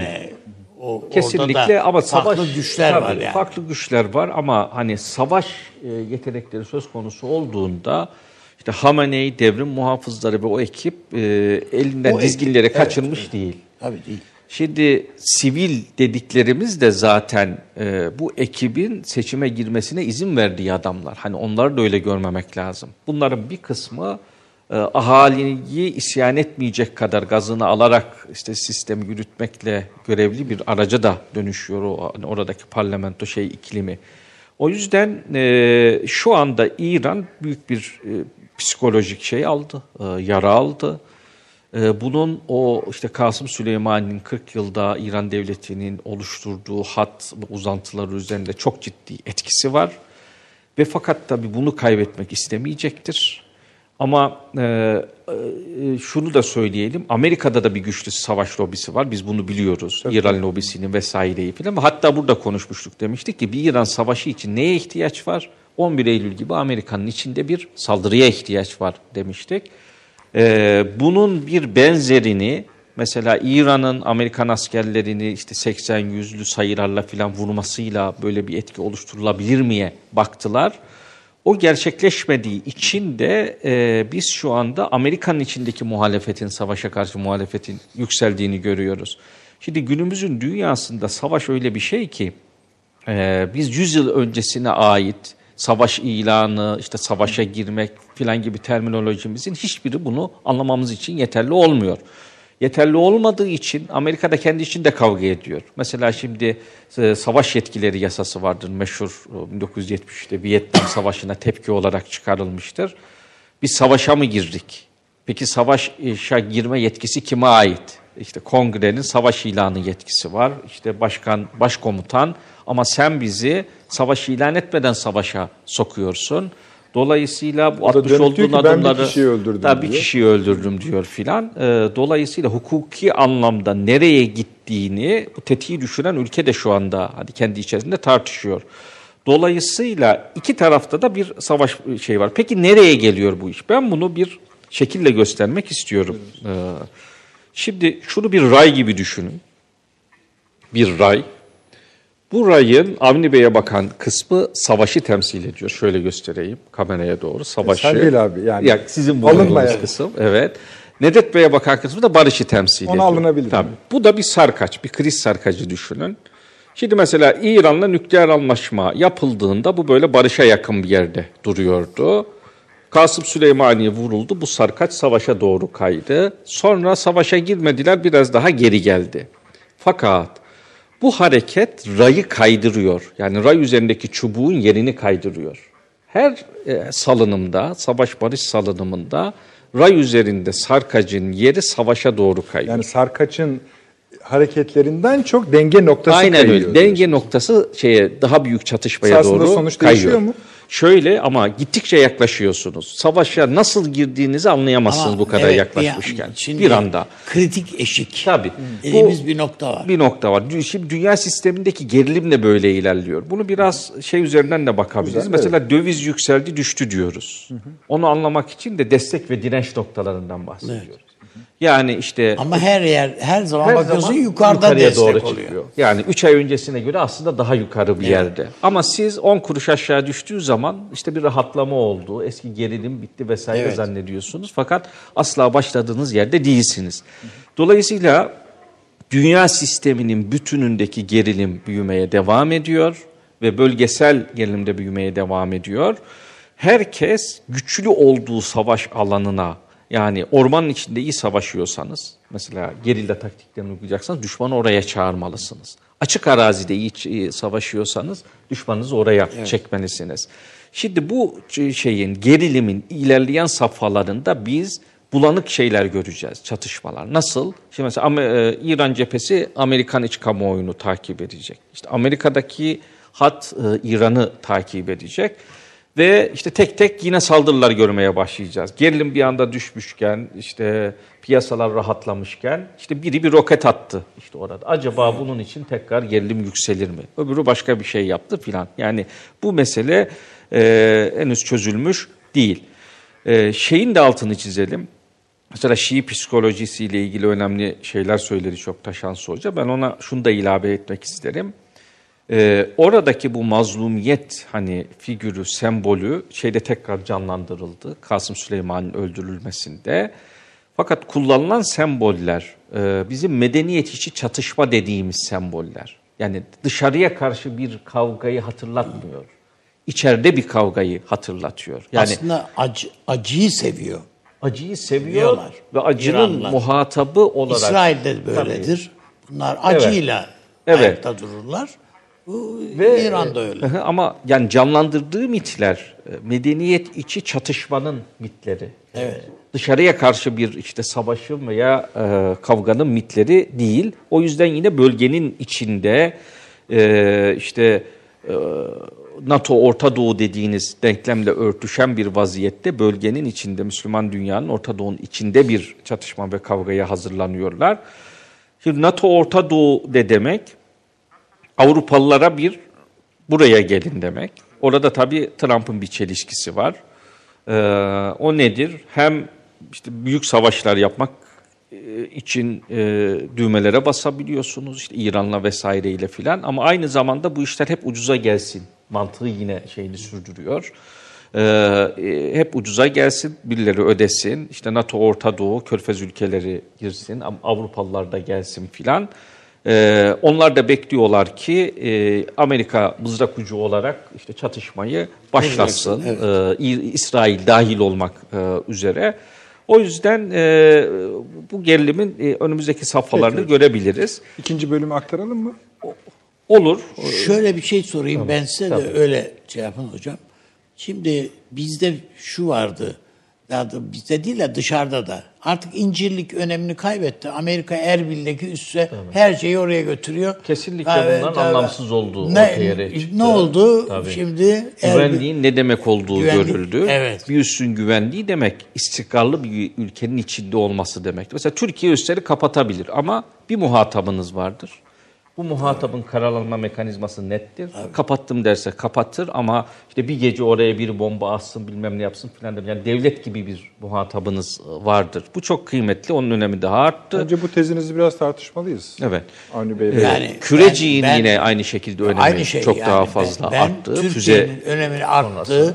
Bu Erbil'de hiçbir halt olmaz. Olmaz. 110 kilometrelik bir mesafe İran'a. Hatta- Yani Kesinlikle. öyle bir vurulur ki yani küllerini yerden toplarsın. Peki mesela hocam bu Amerikan füzelerinin gel- şey İran füzelerinin geldiğini bu Erbil'de, Ambar'da bu e, patriotlar nasıl algılayamamışlar bunu? Ee, o da tabii e, bir önemli muamma. Esasında bir başka şey daha var. Mesela bugün bir, e, o füzelerin düştüğü yerleri gördük. E tutturamıyoruz. Tutturamamış bayağı. Şimdi bu da konvansiyonel Hayır, yeteneklerinin tutturmasa bile aşağılanması yani anlamında. şeyin- Tabii doğru o konuda. Yani Peki. sistemin Tabii. Tamam. harekete Şey geçmesi, aktive lazım. et- vurması lazım yani. Tam İster heyecanlı bir tutsun, yer ama ister reklama gitmem gerekiyor. Bu arada Hafter'den başlığını duyurduğumuz açıklamanın detayları geliyor. Şöyle demiş. Rusya ve Türkiye'nin Libya'da ateşkes çağrısını memnuniyetle karşılıyorum. Ancak Trablus için çatışmalara devam edeceğiz. Şimdi reklamlara gidelim efendim. Bu Nasıl bir sırrı- memnuniyetse reklam, reklam arasında biz sırrı çözüp siz de devam edeceğiz efendim. Bir dakikalık reklam arası. Şu an bizi nerede dinlediğinizi bilmiyoruz. Bildiğimiz tek şey ya az önce yemek yediniz ya şu an yemekle meşgulsünüz ya da birazdan acıkacaksınız. İşte tam da bu noktada lokma devreye giriyor. Mutfağa dair her şeyi en özel tariflerle ve kullanıcı dostu platformuyla dijitale taşıyan Lokma, dergi kalitesindeki tüm arşivini mobil uygulamasıyla da sizlerle buluşturuyor. Dijital tarif defteriniz lokma.net'e göz gezdirmeyi, beğendiyseniz uygulamayı indirmeyi, son olarak da Lokma'yı ve GZT'yi tüm sosyal medya platformlarından takip etmeyi unutmayın. En lezzetli tariflerde görüşmek üzere. Reklam arası sona erdi. Döndük efendim devam ediyoruz. Şu şu tercümeyi bir yapalım Mehmet Hocam. Hem siz hem Avni Bey'den rica edeyim. Tekrarlayayım. Hafter'de diyor ki Rusya ve Türkiye'nin Libya'da ateşkes çağrısını memnuniyetle karşılıyoruz. Ancak Trablus için çatışmalara devam edeceğiz. Yani masaya gitmeden mi almaya çalışacaklar? Yani öyle bir durum mu var? Zamana mı oynuyorlar? Buyurunuz. Ee, şimdi tabii e, e, ateşkes çağrısını e, kabul etseydi ne olurdu? Hani ona da bakalım. Ee, mesela Suriye'yi düşünelim. Hani Rusya ile biz efendim ateşkesler üzerinden bir uzun süreci yürütüyoruz. Rus tarzı diplomaside e, ateşkesin anlamı yavaş çekim bir biçimde e, karşı taraftaki muhatabı sert reflekslere e, götürmeden kendi desteklediği tarafa kazanım yazmaya devam etmek. Şimdi e, o yüzden de yani mesela Hafter'in Rusya ile olan ilişkilerini bozmayacaktır bu ateşkes çağrısının reddedilmesi. Putin'e Şimdi bu red, Türkiye'yi böyle bir çeyrek ka- Tabii. kabul var gibi. kesinlikle- Yani aslında galiba şöyle söylüyor. Trablus'u Trablus'u aldıktan aldım. sonra ate- zaten Keseriz. ülkede o barış zaman hakim ateşkese gerek yok. Aynen öyle. Burada da mesela hani İdlib'den sonra Evet, hani demek. mesele şey olacak e, manasına geliyor. E şimdi neden böyle? Çünkü Hafter'in e, güçlü tarafı elindeki silahı. Muhatapları ise işte uluslararası e, kazanmış oldukları meşruiyeti e, masanın üzerine koyuyorlar. Fakat bu meşruiyeti tanıyanların da e, gönülleri çok kaygan. Yani Libya ile ilgili düşünceleri, beklentileri. Şimdi o meşruiyet nasıl kazanılmıştı? Küçük bir parantez açalım. Trablus'taki bir hükümet e, bugün işte Hafter'in eline geçen Sirte'de DAEŞ varlığı vardı. Ve Misrata Tugayları DAEŞ'e karşı mücadele ettiler. Amerika Birleşik Devletleri, Batılılar vesaire filan da onları desteklediler. 2015'in e, işte ortalarından 2016'ya kadar devam eden bir mücadele süreci vardı. Bunun da katkısıyla e, o Libya'daki seçimlerin vesaire filan sürecin katkısıyla elde edilmiş olan bir meşruiyet var. Ama Libya'nın bütünü için tahayyülleri ne bu aktörlerin dediğimizde böyle işte e, 5-6 kişiden oluşan bir yürütme konseyi, onun işte meclisi, seçimleri vesairesi böyle bir şey mi daha ideal? Yoksa petrollerin başına oturmuş olan bir adam bunları işte pay ediyor. Ee, orada daha e, çıkarılacak çok e, miktarda doğal gaz ve yeni petrol yatakları olduğu da söyleniyor. İçeride şeyi sağlamış, e, e, tırnak içinde istikrarı. Buradan mülteci göndermiyor Avrupa'ya. Efendim DAEŞ benzeri örgütleri şey yapmıyor. E, petrol şirketlerine de işte İtalya'ya bir tane, Fransa'ya bir tane, Amerika'ya, Rusya'ya bir tane bunları dağıtmış. Arzu ettikleri tip böyle bir tip. Hafter bunu vaat ediyor şeye. E, sisteme vaadi bu. Fakat e, şu anda e, elinde birikmiş olan bir askeri güç var. O askeri gücün arkasında biz işte bölgesel koalisyonların olduğunu biliyoruz. Birleşik Arap Emirlikleri, Körfez'den işte Türkiye'ye karşı, Türkiye Katar eksenine karşı efendim, mevzilenmiş olan kesimlerin de olduğunu biliyoruz. Ama bu koalisyonda kırılgan bir koalisyon, onu söyleyelim. Neden kırılgan? Şimdi Libya, Kuzey Afrika'daki ülkeler içerisinde e, aşiret örgütlenmesinin nüfusun geneline oranı en güçlü olan ülke. Yani e, Kuzey Afrika'da aşiretler e, yaygın ama nüfus içerisindeki oran açısından bakıldığında Libya e, bu bakımdan ön planda. Çeşitliliği de öyle. Tabii çeşitliliği 400 diyor. parça diyor. Tabii. Şimdi Kaddafi e, ve ondan önceki Senusilerin e, Libya'yı yönetirken ürettikleri bir mantık vardı, bir sistem. Şimdi mesela Senusiler ne yaptılar? E, aşiretler arasında e, bir koalisyon kurdular. Yani Senusi tarikatı dediğimiz şey bir askeri siyasi örgütlenmeydi aynı zamanda. Zaviyeler farklı aşiretler arasındaki şeyi kuruyorlardı. İrtibat noktalarını kuruyorlardı ve oradan bir savaş gücü, bir idare gücü e, oluşuyordu. Şey İdris, e, Kral İdris şeyi öyle yönetti Libya kurulduktan sonra. Şimdi Kaddafi de kendisi e, merkeze oturdu. Aşireti küçük bir aşiretti ama diğer büyük aşiretlerle evlilikler yaptı ve onların önemli e, e, olanlarını merkezi idareyle birleştirdi. Bir de bütün aşiretlerin silahlanmasına izin verdi. Ee, ve bu işte Deniyor. yerel yönetimler, o cemahiriye vesaire filan üzerinden bunları e, sistemin içinde belli bir yerde bir dengede tuttu. Mesela Sirte bu bakımdan önemli bir noktaydı. Yani mesela Kaddafi'nin en Evet. e, güçlü olduğu yerde Trablus düştükten sonra e, efendim şey yapılmıştı filan. Şimdi Hafter'in e, İsterseniz şöyle yapalım hocam. Tabii. Sizin asıl e, yorumunuza dönmek istiyorum. Evet, Çünkü yani tabii. geldiğiniz bir yer vardı. Bir de şu e, Avni Bey şey yaparsa haftanın söylediklerinden biz ümitleneceğiz mi? Onu bir Hayır. Yok savaşa devam diyor yani. Tamam savaşı devam. devam. Tabii Trablus'u düşüreceğim E, diyor. Memnuniyetle karşılanma ne hiç hikaye. Yani Şimdi şu, burada yani bu sal evet. şey şey yapmayacağız diyor adam. Yani benim benim de istediklerim var. Yani ben- benden sadece silah bırakmamı, ateş kes, benim dur demeni sadece bunu bekleyemezsin. O ateşkes Hafter'e ne söylüyor? Onun ötesinde biz efendim Trablus yönet hükümetine bir takım anlaşmalarımız var. Taahhütlerimiz var. Öyle değil mi? E ateşkes ne söylüyor? Hiç görüşüyor mu? Görüştük mü? Daha görüşüyoruz dur da. Bunu böyle Muhakkak. nispi olarak tarif etmesinden kendisini de aslında avantajlı gördüğünü, durumu Tabii, öyle tabii, tabii, anladığını tabii, tabii, tabii. anlıyoruz. Ki mesela bir sürü paralı asker getirmişsin. Hani bunları bir ne, ne kadar zaman süreceği belirsiz bir ateşkeste nerede tutacaksınız? Burada seferber edilmiş olan bir savaş gücü var. Zaten hocam ge- gecikerek Tabii. girdik biz burada devreye. Tabii. Yani onun için Ve beklerse yani- Türkiye'nin daha çok Tabii. yerleşeceğini düşünüyor. Karşısındaki Ama zaman yok orada. Adam ad- yani Hafter de ge- askerlik eğitiminden geçmiş. Tabii, general bir adam generallik yapmış bilmem ne filan bir adam.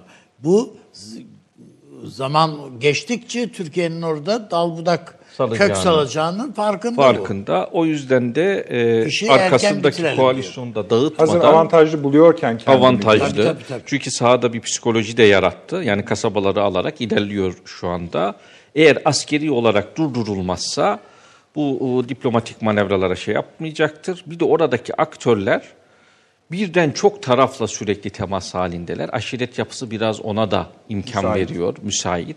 Tabii. Ee, dolayısıyla e, şeydeki hani gelişme önemli. Yani Sirte'nin düşmesi, şimdi Mısrat'a doğru ilerliyorlar. Mısrat'a e, Trablus'taki hükümetin en işte ciddi askeri gücünün olduğu yer. E, Bu orada Irak, izleyeceğiz. İran, evet. Amerika şeyini bitirdiniz. Ankara'dan gelen açıklamalar da baktığımızda Türkiye'nin öyle muharip bir güçle burada e, Bulunmayacağını söylüyor. Hala bu öyle bir şeyde yer almayacağız. Sadece orada yani işte eğitici bilmem ne işte destek meslek filan filan.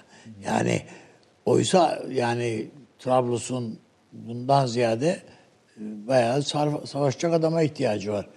Belki Cumhurbaşkanımızın konuşmasında şöyle bir var. Başka güç kuvvetler dedi değil mi? Evet. Böyle. Fakat e, hani dengeyi orada tutacak olan şimdi bir hava gücü meselesi. var. Evet. Mısır, Onu da götürebiliyor muyuz? Libya hava kuvvetlerini e, tamir etti. Orada belli sayıda uçağı uçabilir hale getirdiler. E, ve e, hava gücüyle e, şey ilerliyor. Yani hava gücü üstünlüğü önemli. Şimdi onun karşısına koyacak bir şeyi olmazsa e, şeyler duramazlar. Yani ya geleni durduracak, e, sahada dengeyi sağlayacak. İşte Suriye herhalde- Savaşı'nı hatırlayalım. Şimdi bundan Hava sonra bir gücü durum oluşması önemliydi orada. Şimdi Hafter pozisyonu tam olarak söyledi. Tabii. Tabii söyledi. Bundan sonra bir durum oluşması gerekiyor. Yani? Türkiye'nin Türkiye'nin masaya bir joker koyması lazım. Evet evet. Mesela Olmazsa adam yürüyor zaten. Tabii o Trablus'un bir tane havalimanı Kapıda var. yani. Orayı vuruyorlar şu anda.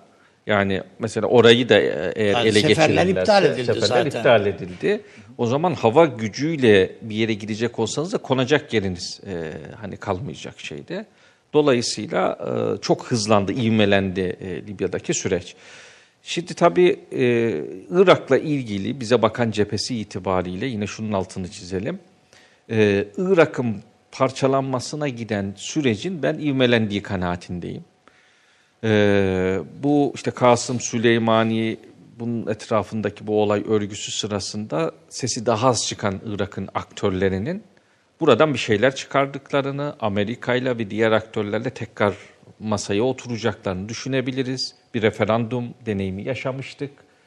Ee, İran-Amerika dengesinin bu kadar keskinleştiği bir Evet. iklimde efendim e, bunun Irak içi dengeler açısından sonucu ne olacak? Onları da Türkiye'nin önümüzdeki Amerika yine Kuzey Irak'ı yön yüreklendirebilir tekrardan. pek çok şey hani görebiliriz. Yani mesela çık denilen bir Irak'tan e, yani e, Amerika'nın Irak'tan çıkması Irak'ı parçalayarak mı olur? Nasıl olur? Ee, bu- Bunların zaten hepsi ya adam zaten çıkarım demiyor. Tabii yani çıkarım de. demiyor. Ama hani e, gelişmeler yani Irak daha keskin bir çatışma sürecine girdi. Yani Süleymani'nin vurulmasıyla beraber şu andaki ben sükunetin çok Yani kalıcı Amerika olduğunu İran düşünmüyorum. yakınlaşması olsa da bu böyle devam edecek. Ee, tabii ben e, yani Irak'ın bir temel e, çatışma alanı o, olmayı sürdüreceği Hocam herhalde kanaatindeyim. Suriye'den daha riskli bizim açımızdan daha Irak. riskli bizim açımızdan. Çünkü i- iç hatları, sınırlar yani parçalansa Kuzey nasıl itibariyle olacak onunla itibariyle itibariyle falan.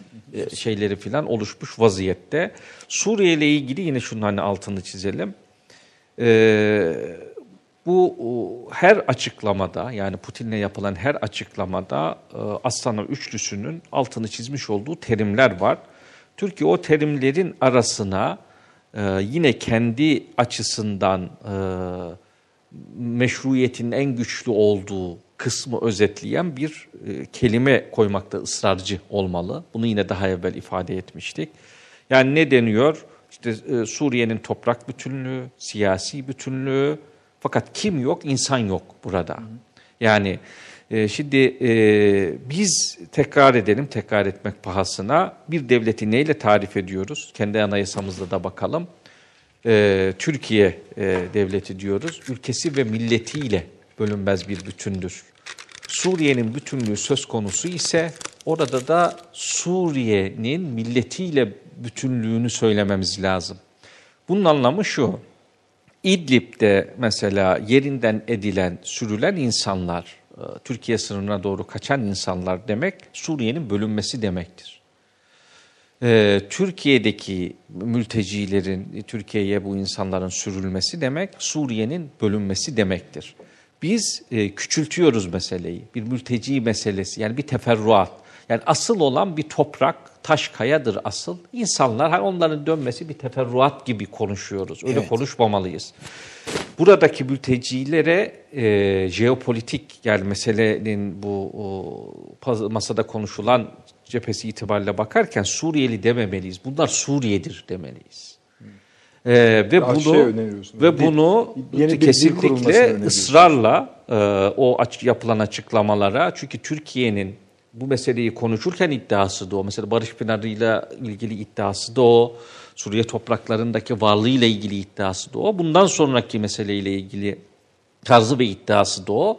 Yapılan her ortak açıklamada yalnızca Türkiye'nin tezi yok. Yani konuşulanlar e, içerisinde ya da hani meselede daha güçlü olduğu tezi yok. Onda bir kelimeyle ısrarcı buna itiraz edemezler. Milletiyle bütünlüğü. Çünkü yarın bu insanların vatandaşlıktan çıkarılması dahil yani sahadaki gücü iyice canım. eline aldığında her şey Ben devreye girecek. bunlar Biz bunu çektiler başka gittiler örneklerde seç- de gördük. Tabii. seçime girmelerine izin Girmelerine izin vermiyorlar. vermiyoruz diyecek, şu diyecek, biri. Yani gittikçe teferruata dönüşecek şeylerin vatandaşları. Bunu her metne ısrarla ve önemli bir şey olarak koymak Peki. lazım. Taşansı Hocam, e, Hafter meselesine bir giriş yapmak ister misiniz? Şeyden yorumlayarak işte bu açıklamalarını gördünüz, duydunuz. Böylece yani şeyde bir herhalde mutabakat sağlarız. Adam ben bu işte yokum arkadaş dedi. Buradan şunu da anlayabiliriz. E, kendisini avantajlı görüyor. Bu avantajı Trablus meselesi hallolana kadar sürdürmek istiyor. Orayı aldıktan sonra istediğiniz masaya otururum diyor da o ma- işte Küçük o- bir şey ekleyeyim. Tabii. Bu bir anlamda bir dezavantajın da göstergesi olabilir. Yani bu ivmeyi durdurursa askeri ivmeyi o koalisyonu tekrar toparlayamayacağını da düşünüyorum. Canım Tamam, tabii. Yani gayet Yani açık. çünkü bu bir hani Yani e, bir nizami ordu savaşı değil. bütün o şu ana kadar derlediği bütün o co- şeyi koalisyonunun hepsinden fırça yer ya. Evet. İkinci Evet, bölümde şu Taşansı Hocam. Şimdi esasında bu Hafter'in avantajlı durumunu Rusya'nın bilmiyor olması ve zaman açısından diğer ülkelerin mesela Türkiye'nin sahip daha dezavantajlı olduğunu bilmiyor olması mümkün müdür. Bu halde Rusya'nın dünkü ateşkes açıklamasına katılmasını biraz sembolik mi görürsünüz? Buyurunuz. Mümkün efendim, mümkün aslında. Ee, şöyle değerlendirmek lazım zannediyorum ilk başta. Şimdi bizim kültürümüzde külli irade, cüzi irade ayrımı vardır biliyorsunuz. Bu Batı düşüncesinde de işte San Augustus'tan beri gelen şeydir. Shakespeare bunu çok güzel anlatır. Yani e, ben talebelere hep onu söylerim. Özne illaki mutlak bir iradeye sahip değildir. Sahneye çıkarsınız, oyununuzu oynarsınız. Şimdi Hafter dediğiniz kişi de tek başına bir Hafter değil. Ee, bunun arkasında Rusya ateşkese davet etmişken e, Fransa, İran, Çin e, çok da bu ateşkese taraftar olmayabilir. Dolayısıyla e, Hafter'in tek başına karar alıp e, peki o zaman Rusya bunu dedi, o zaman ben de buna uyayım e, demesini beklemek de e, yanlış demesem bile eksik bir düşünce, eksik bir analiz olmuş olabilir. E, dolayısıyla oradaki koalisyonu iyi anlamak gerekir. Rusya Hafter'in tek sahibi değil. E, Asıl orada e, birinci derecede destek olan Birleşik Arap Emirlikleri'dir, Suudi Arabistan'dır, e, Fransa'dır.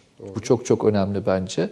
E, o noktada da e, yaptığı açıklama aslında hem Rusya'yı kızdırmadan peki memnuniyetle karşılıyorum teklifini.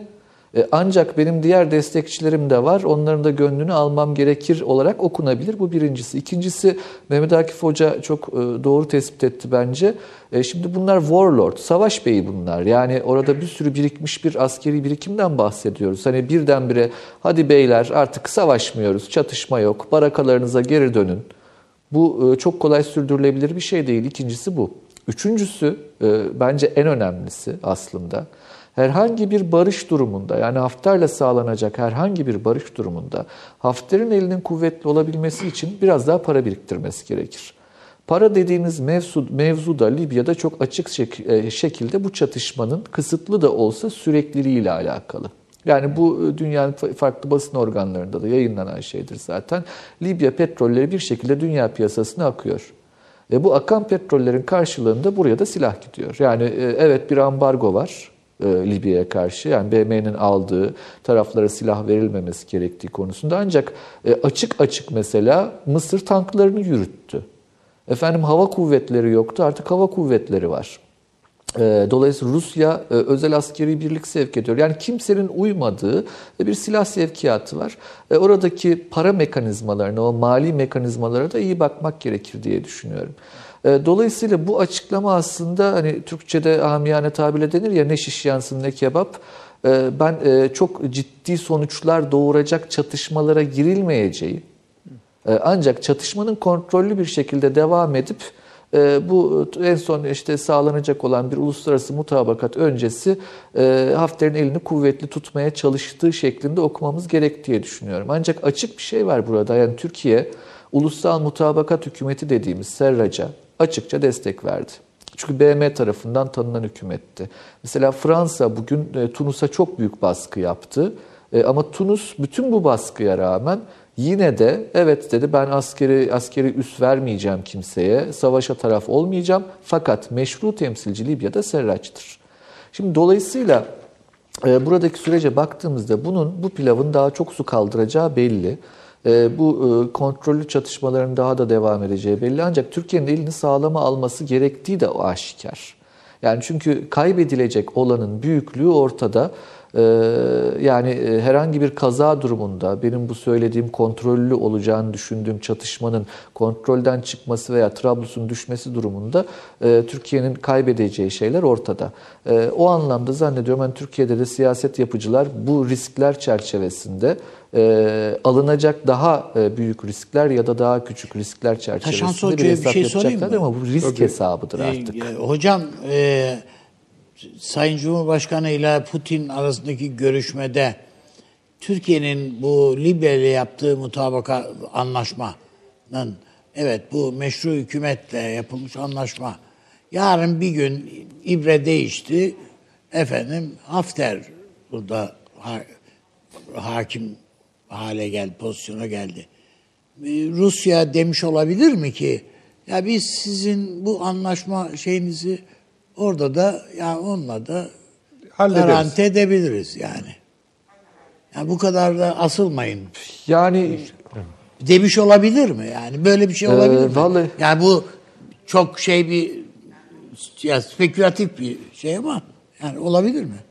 Aa, tabii tabii. E, mümkündür de ancak hani buna e, güvenilir mi? E, o, o, konuda benim e, ciddi endişelerim olur. E, ama benim gördüğüm hani e, çok sezgisel düzeyde ben de hani Sayın Cumhurbaşkanı'nın açılış sırasındaki konuşmada e, sizler de izlediniz. E, Sayın Putin çok kısa bir açıklama yaparken Sayın Cumhurbaşkanı uzun bir açıklama yaptı ve e, anlaşıldığı imajını vermedi o konuşma bana. Ee, Türkiye'nin tezlerini yüksek sesle e, Putin de yanında ayakta beklerken dillendirdi. Eğer anlaşılmış olsaydı o konuşmanın öyle olmayacağı kanaatindeyim. E, mutlak bir anlaşma olduğuna inanmıyorum ben o anlamda Rusya ve Türkiye arasında. E, sanki bir iyi niyet belirtisi oluşmuş, anlaşılabilecek gibi ama biraz önceki konuşmada aktardığım Rusya'nın kendisine dair kendisi de vehmettiği bu yeni dünyadaki güç çerçevesinde e, Türkiye ile ilişkilerini de sanki biraz daha zorlayan, e, biraz daha kendisini ağırdan satan bir pozisyonda olduğunu ben sadece sezinledim. E, o çerçevede de Libya konusundaki anlaşmanın da Türkiye'yi zorladığını, bunu İdlib'e bağladığını, İdlib-Libya dengesini bir şekilde Türkiye'ye dayattığı kanaatindeyim. Ve zannediyorum o yüzden Libya'da bizim istediğimizi de anında verip bu pazarlıktaki elini düşürmek istemedi diye düşünüyorum. Hafter'in açıklamasını da yine bu çerçevede değerlendirebiliriz Peki. Daşansı Hocam, E, o şimdi buraya anlamda, kadar e, güzel söyledik zannediyorum ki- ama Buyurun efendim. buraya kadar tamam. Fakat gel gelelim şu soru işte kapıya geldi Hafter'in açıklamasıyla. Şimdi Türkiye ne yapacak, ne yapmalı? Ee, Efendim tabii o e, ne yapmalı konusunda e, emin olun hani e, benim sınırlarımı ziyadesiyle aşan bir soru bu. Çünkü o bilgilere e, muhtacız buna karar verebilmek için. Bir de yani e, kişisel anlamda kendimi rezil etme kaygısından değil emin olun ama e, yanlış yönlendirme, yanlış bilgi vermekten imtina etmemiz gerek diye düşünüyorum. E, Yani Dışişleri Bakanlığı'nın, Genelkurmay'ın, istihbarat teşkilatının elindeki veriler olmadan e, bu konuda ne yapılmalıyı söylemek çok çok zor. E, Ancak hani genel bir tablodan bahsediyorsak eğer e, Serrac'ın e, orada bir mutabakatla dünyanın çer istediği aslında bir Libya'da bütünlük kurma konusunda Türkiye'nin elindeki kozları ortaya sermesi gerektiği kanaatindeyim ben. Bu da şu anlamda bahsediyorum. E, Türkiye Tuareklerle konuşabilir efendim. Bunu yapacak çok nadir ülkelerden bir tanesidir. Türkiye Tebularla konuşabilir. E, ki Tebular Tuareklerden de daha etkili, Orta Libya'ya hakim olan ve petrol sahalarına hakim olan e, Afrika aşiretleridir. Türkiye oradaki aşiretlerin hepsiyle konuşabilir. E, Türkiye Serrac'ın zaten e, desteğini aldı. Türkiye Hafter'le de konuşabilir. Ama bunların hepsinin ötesinde Türkiye bir ortak Libya kavramı, yaratma kapasitesine sahiptir. E, bu e, elimizdeki büyük kozu yüksek sesle, çeşitli konferanslarla, uluslararası konferanslarla Türkiye'nin dillendirmesi gerektiğini rahatlıkla söyleyebilirim. E, bunun yanında e, mutlaka hani şunu da e, ekleyeyim yeniden arzu ederseniz hani bilemediklerimiz konusuna. E, Birinci Dünya Harbi'nde İngilizler Arapların gönlünü almak için şöyle bir cümle kurarlardı. Arap aşiretlerini satın alamazsınız. Ve Arapların tabii ki gururu okşanırdı bu cümleyle ama kendi aralarında konuşurken de göz kırpıp ama hepsini kiralayabilirsiniz diye eklerlerdi. Bir daha söyleyin, bu aşiret yapısı Hocam. karmaşık bir Arap yapıdır. aşiretlerini satın Ee, alamazsınız. kendi aralarında göz kırpıp Ha tamam. ama hepsini kiralayabilirsiniz. Bu daha kötü. Yani e, çok hani gönül alan satın alamazsınız ama hakikatte kiralayabilirsiniz. Anladım. Hangi aşiretin felaket. nasıl Çünkü bir durumda gider. olduğunu takip etmek e, Emin olun hani bir akademisyenin de bir e, gazetecinin de bence e, sınırlarını aşar diye düşünüyorum. Elimizde o e, bilgilerin olmadığı kanaatindeyim. E, fakat bu kapasitenin Türkiye'de olduğunu düşündüğüm için bu tarz uluslararası konferanslardaki etki önemli. Artı e, Fransa'dan bahsettik. Fransa'yı İtalya ile dengelemek. Efendim İran'dan bahsettik. İran'ı e, Mısır'la dengelemek. E, efendim Çin'den bahsettik. Çin'i Rusya ile dengelemek. Bütün bunlar e, Türk diplomasisinin aslında e, bir şekilde zaten uzun zamandan beri becerebildiği e, bir birikim alanıdır. Libya'da da uygulanabileceği kanaatindeyim. E, artık şunu da unutmamak gerekir ki Türkiye'nin Libya'daki varlığı uzun süreden beri var aslında. E, yani iş adamlarımız da var orada. İşte çeşitli gazeteciler de gitti geldi. Devletin farklı kurumlarından da e, belli e, bilgi akışı da var. Orada etkinlik olduğu da aşikar. E, bu çerçevede e, bunların e, üstüne gitmek ama Trablus'un düşmesine her halükarda engellemek.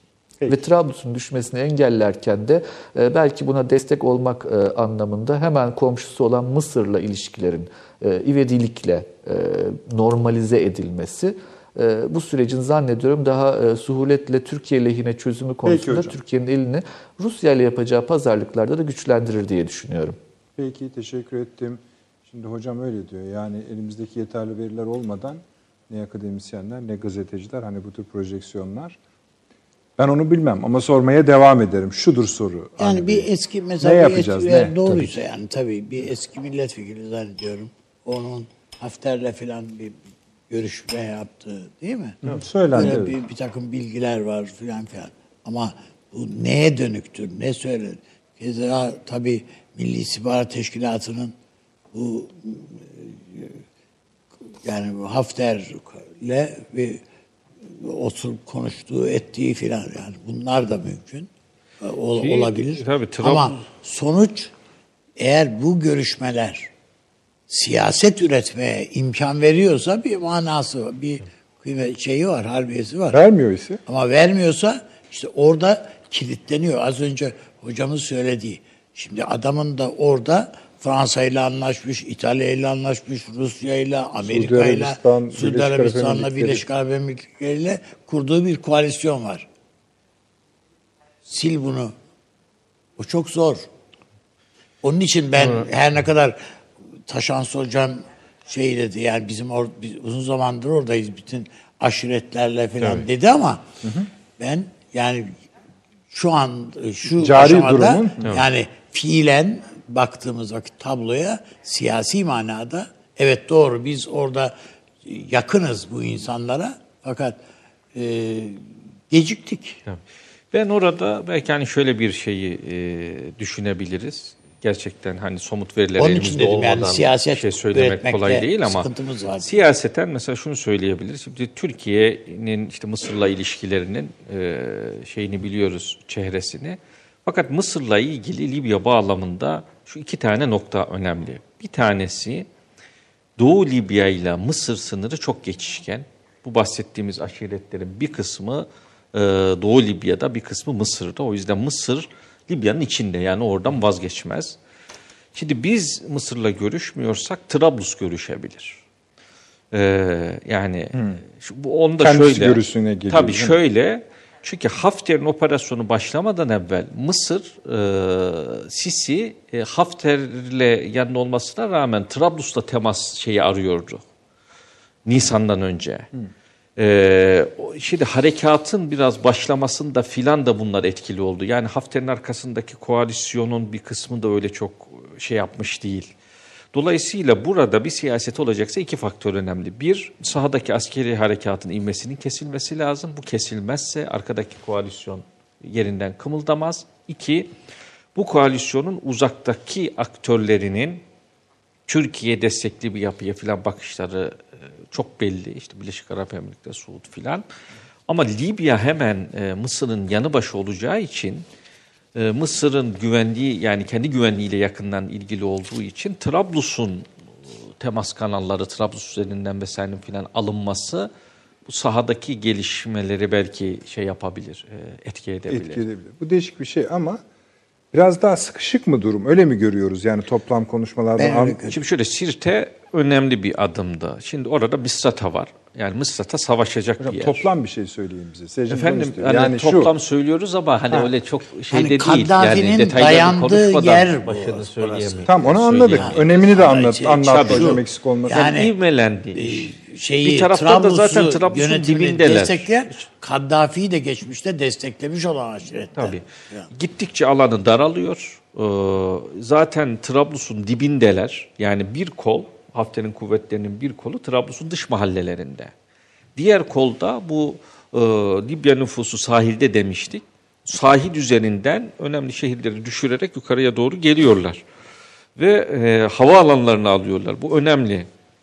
Neden? Çünkü Suriye iç savaşında biz hava kuvvetinin ne kadar önemli olduğunu gördük. Yani zaten e, bir düzenli ordu kıvamında falan değil o Trablus güçleri vesaire denenler. Tıpkı Suriye'de yaşananları düşünün. Bir tarafın hava gücü var. Ee, efendim hava alanlarını alıyor ve gidiyor. Dışarıdan ona ikmal de yapacaksanız havaalanı, ulaşımlar, liman vesaire filan bunların hepsi önemli. O yüzden de askeri harekat ivmelendi ve gidiyor. Şimdi Türkiye'nin sahaya inme haberi de Hafter'i destekleyen koalisyonu tabii daha da hızlandırmıştır. Onlar işte desteği arttırmışlardır. Elini Bir çabuk an tut önce diyorlar canım çabuk adama. tut diyorlardır. O Oyalanmıyor. yüzden bu denklemin iki tane bence hani ana şeyi var. Ee, Biri sahada ilerleyişin önünü kesmek. Türkiye'nin ateşkes talebi bu denemelerden bir Bir tanesiydi. tanesiydi. Şimdi bu Rusya ile yapıldı. Avrupalılarla tekrarlanabilir.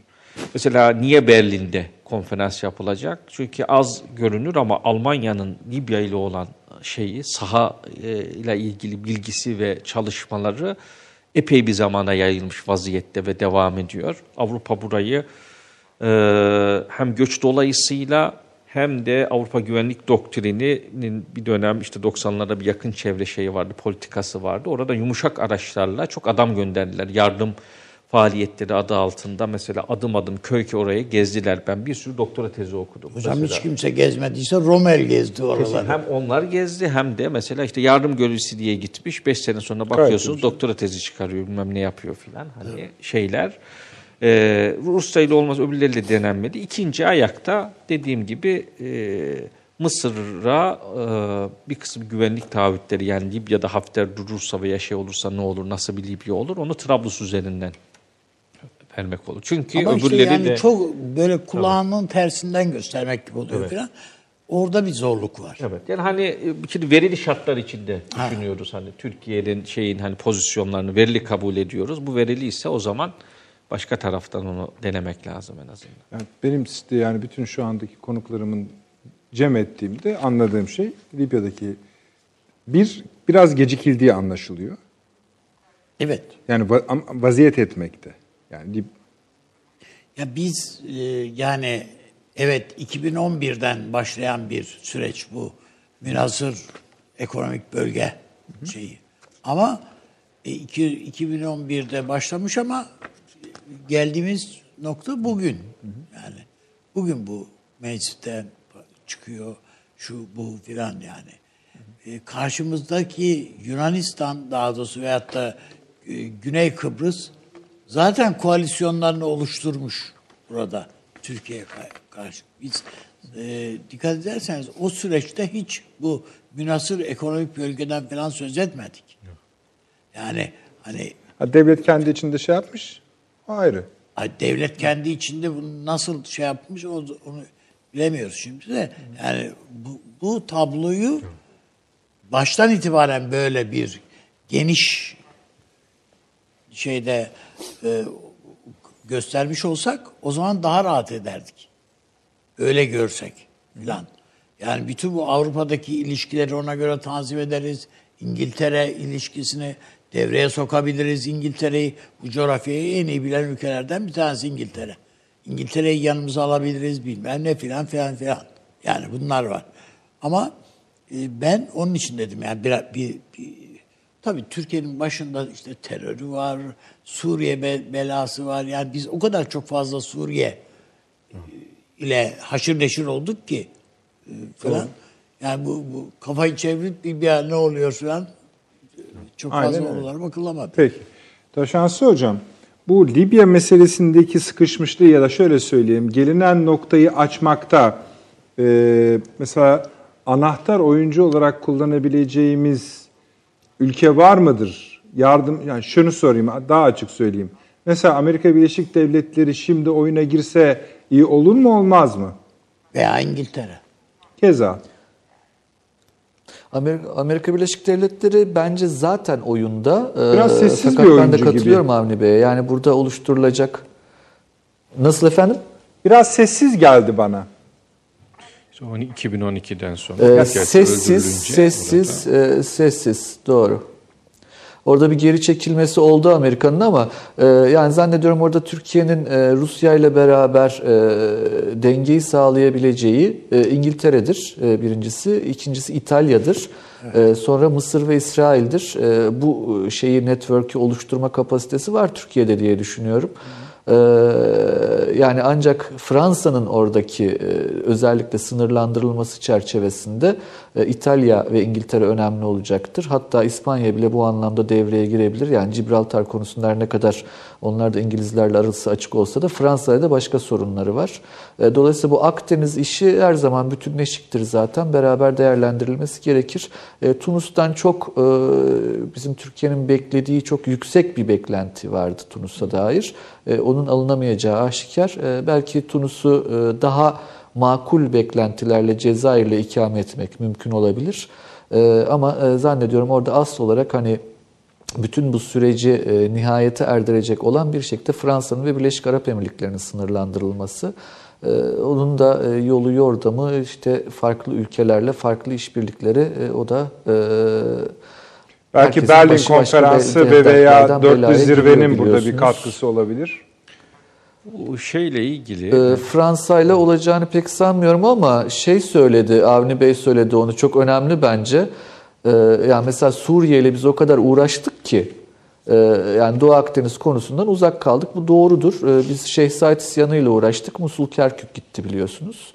E, Suriye ile de adamı uğraştırırlar. E, o sırada Doğu Akdeniz'de e, kaybedersiniz. Bu iş birazcık böyle. Ama herkesin de uğraşacağı başka belalar vardır zaten. Yani dolayısıyla çok konforlu olanların buradaki etkilerinin önünün alınması konusunda da zannediyorum farklı yöntemler izlenebilir. Ama yani belli ki Akdeniz konusunda özellikle İngiltere'nin hem Yunanistan hem Fransa'yı dengelemesi, İtalya'nın ve İspanya'nın Fransa'yı dengelemesi, Mısır'ın e, o BAE yani Birleşik Arap Emirlikleri etkisinin önünü kesmesi e, önemli olabilir diye düşünüyorum. Peki. Avni bazı bazı biz izleyen seyircilerimiz diyor ki biraz karamsar konuşuyor konuklarımız. Hayır, karam ya Türkiye'nin yani karamsarlığım değil. Şu Türkiye'nin siyaseti de yani Cumhurbaşkanı üretmiyor ki bunu. Yani işte devletin kurumları var, mekanizmaları var, akademisyenleri var. Bu ülkenin yani bu bu bu bir bütün bir şey bu. Yani e, bir network'ten ibaret. Yani devlet dediğimiz mekanizma. Dolayısıyla bu bunlar yani şu kadar zamandır az önce onun için söyledim. Yani bu Suriye ile uğraşıyoruz. Yani hem askeri müdahalelerimiz bakımından hem orada işte bir takım anlaşmalar, bu gözlem noktaları yok. İşte devriye gidişler, gelişler filan filan bunlar. Sonuçta hani derler ya yani az gittik uz gittik. Tabii, yani tabii. Bir, bir arpa boyu yol gittik filan gibi. Ya bakıyoruz yine aynı noktadayız Suriye'de. Hala işte e, te, bir takım e, şey güzel sözlerden ibaret yani yapılan anlaşma esasında Rusya bilmiyor mu yani bir hapşırmasına bakıyor yani orada İdlib'de çatışmaların durması. Yani dur dediği anda rejim dediğimiz bizim biz çok önemsiyoruz bunu. Hayır yani orada öyle bir şey yok. Yani Rusya'nın duruna bağlı o. Bölük sen dur. O kadar. Yani bu bunu diyecek olan mekanizma Moskova'da. E, öbür tarafta Kaddafi'nin oğlu o da Moskova'da.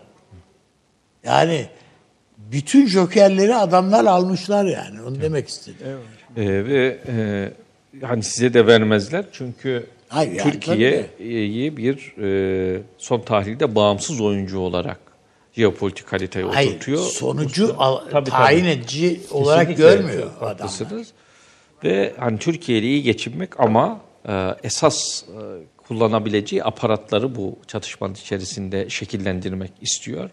O aparatlar üzerinden de e, e, hani Türkiye mesela ne oluyor? Dipte bir şey olsa sürekli Moskova'yı hani aramaya başlıyorsunuz. Evet.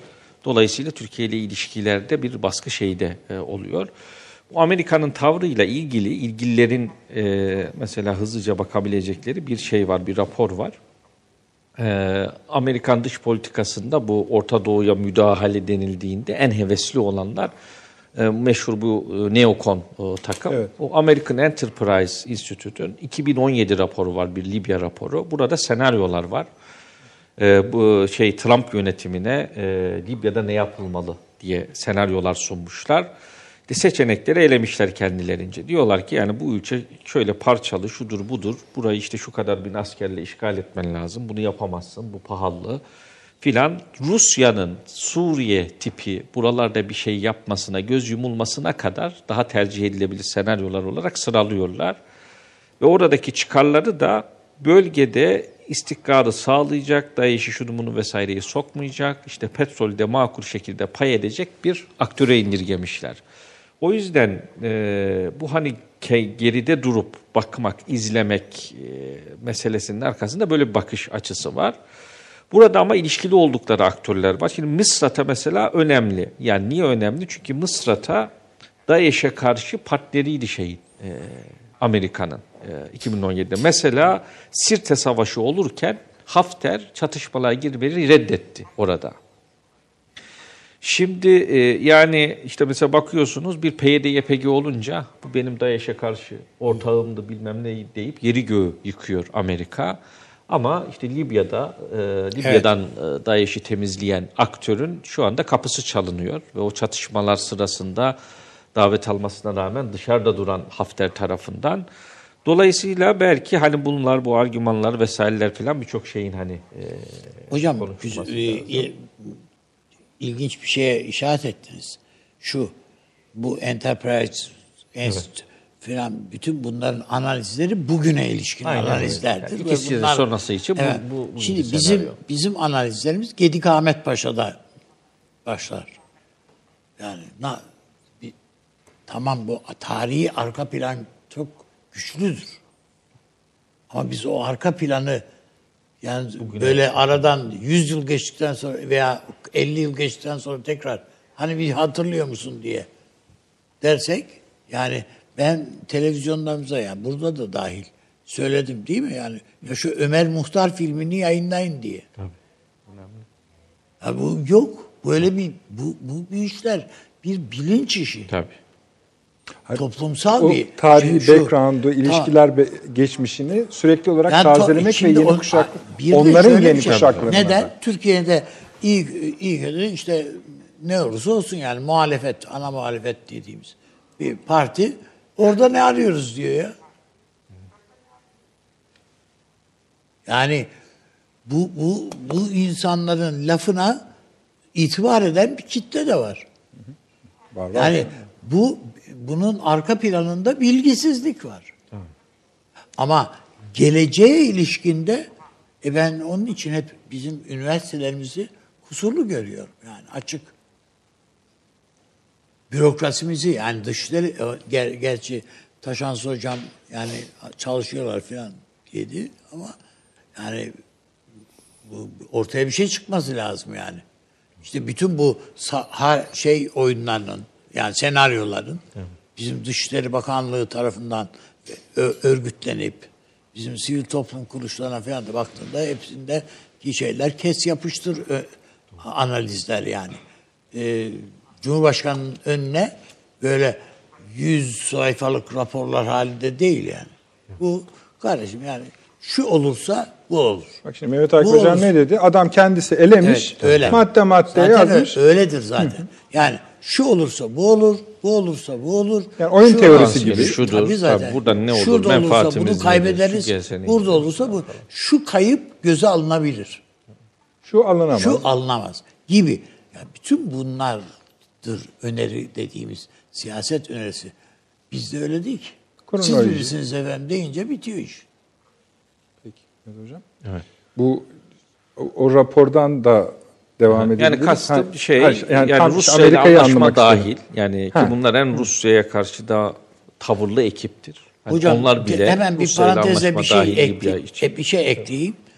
Ee, çok eskiden yayınlanmıştı. Belki Taş, Taşans hocam e, okumuştur veya biliyordur. Frunze'nin Türkiye anıları var. Evet, bak- Ya adam yani bu Frunze müthiş bir Sovyet generali. Yani Taksim'deki e, Taksim'deki var, heykel şeyde var. Taksim heykelinde de resmi heykel görüntüsü olan insandır zaten. Bunun Türkiye anılarını bir okuduğunuz vakit bu muhteşem bir şey yani. Adam bir sosyolog, adam bir psikolog, Adam aynı zamanda tabii ki asker. Yani bu, bu inanılmaz bir şey. Böyle okumak. Siyaset böyle okunur diyorsun. Adam Samsun'dan Ankara'ya gelene kadar köy köy Türkiye'yi analiz etmiş ya. Nerede kaç fırın var? Nerede nasıl ekmek yapılır? Nerede e, nüfus nasıldır? Hangisi Alevi, hangisi Sünni? Şanslı Hocam bir şey eklemek ister misiniz? Ee, ya bu şey çok önemli o. Ee, bizim rahmetli Zeki Velidi Togan da peşine Kızıl Ordu'yu takmış Türkiye'ye doğru gelirken Başkırdistan'dan e, bütün o Türkistan bölgesini analiz eden raporlarla beraber onu not alarak falan gelir. Yani bir de unutmayın hani o ünlü e, Türkistan nüshası, Fergana nüshası e, Kutat Gubili'nin o sırada e, Zeki Velidi tarafından hani bulunur getirilir. Ya bunlar var, e, olur, yapılır ama e, şimdi Amerika'daki sistem bu think tank sistemiyle e, diğer ülkelerdekini de çok karşılaştırdığınız zaman aslında çok farklılık olduğunu görürüz. Yani akademiye evet hani kızalım doğrudur. Bazı eksiklikleri vardır ama e, Amerika'daki think tank sistemi belli bir şekilde siyasal gruplaşmaların önünü açar ve bunların gerçekten hür bir şekilde kendini ifade etmesine aslında lobi araçlarıdır yani bu anlamda izin verir. Yani şimdi Türkiye'deki sisteme baktığımızda e, üniversiter yapının böyle bir sistemden çok uzak olduğunu tespit etmemiz lazım. Şöyle söyleyeyim mesela Amerika'da da Princeton'a gittiğinizde Hafız-ı Şirazi derseniz size beyit beyit analiz eder, kafiyesini analiz eder, metaforu kullanır vesaire.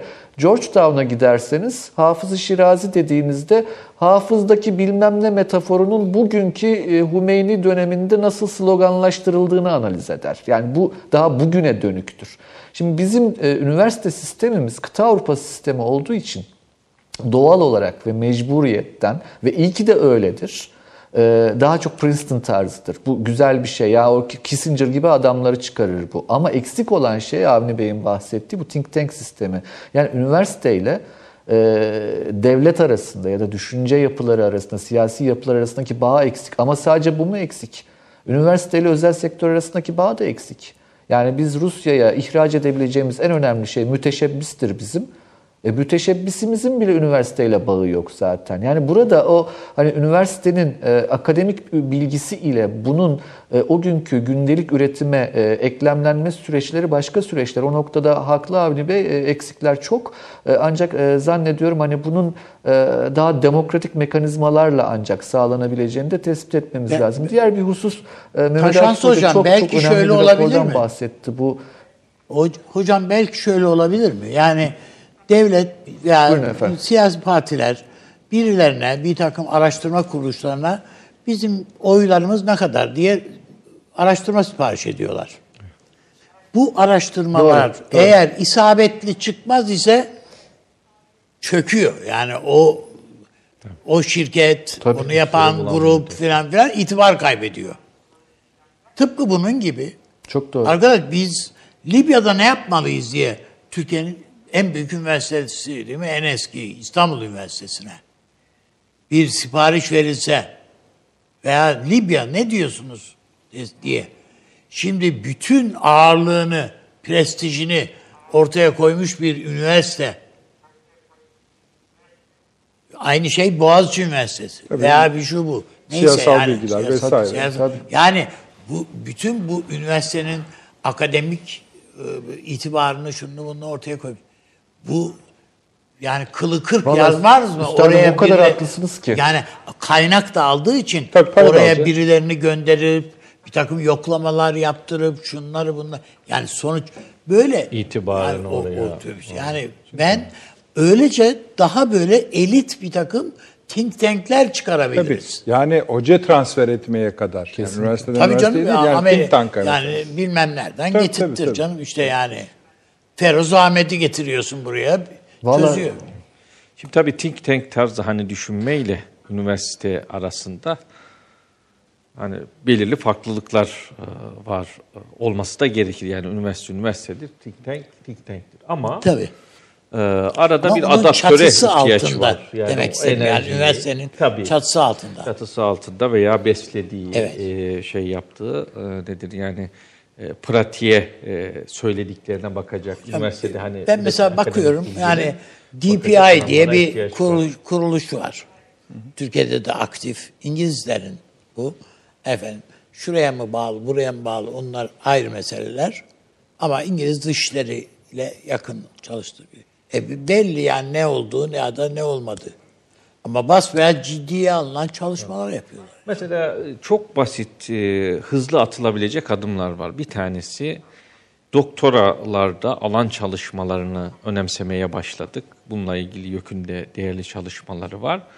Ama alana gidip çalışma yapmak için imkanları arttırmak lazım. Mesela ben işte Gazi'deyken işte öğrencimiz vardı. Somali tezi yazacağız. 40 yere aradık. 15 gün gönderecek imkanı bulamadık. Yani doktora öğrencisi, doktora tez konusu o. Mesela gidip görebilmesi lazım. Ee, bir sürü uluslararası Hocam, ilişkiler bölümümüz var. Osmanlı var. bu Bunlarla Libya'daki aşiretlerin çok hepsini tanıyordu. tabii tanımaz olur mu? Hepsine adamları vardı. Efendim Bazısından ben de Sahadan hani şey yapma işini. Buyurun Stajans Hocam. Ya mesela hani çok eskiye gitmeye gerek yok. Ahmet Cevdet Paşa 19. yüzyılın sonunda tek tek sosyolojik, antropolojik analizini yapar mesela. Toroslar bölgesinin, Doğu Anadolu bölgesinin vesaire.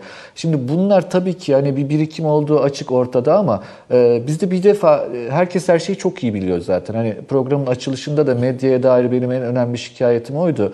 E, herkes her şeyi gerçekten çok iyi bildiği için bilgi alma ihtiyacı hisseden siyasi parti var mı acaba? Ben e, ondan çok emin değilim vallahi. Yani Avni Bey çok doğru söyledi. Hani İstanbul Ya Üniversitesi doğru söyledi Ali Bey diyorsunuz. Mesela Libya yani şey gibi yani siz onları söylüyorsunuz Hani- ama diye kim istiyor ki bilgiyi diyor. doğru. Evet. Yani belki isteyen- izleyicimiz isteyen istiyordur. yani var mı bilemiyorum Reklama çünkü- gidelim isterseniz Taşans Hocam. Ee, doğrudur. Ee, Şeyi de bir Söyleyin, söyleyeyim tabii söyleyin, müsaadenizle. söyleyin, buyurun. Ee, yani bu benim Buyurun. açımdan önemli.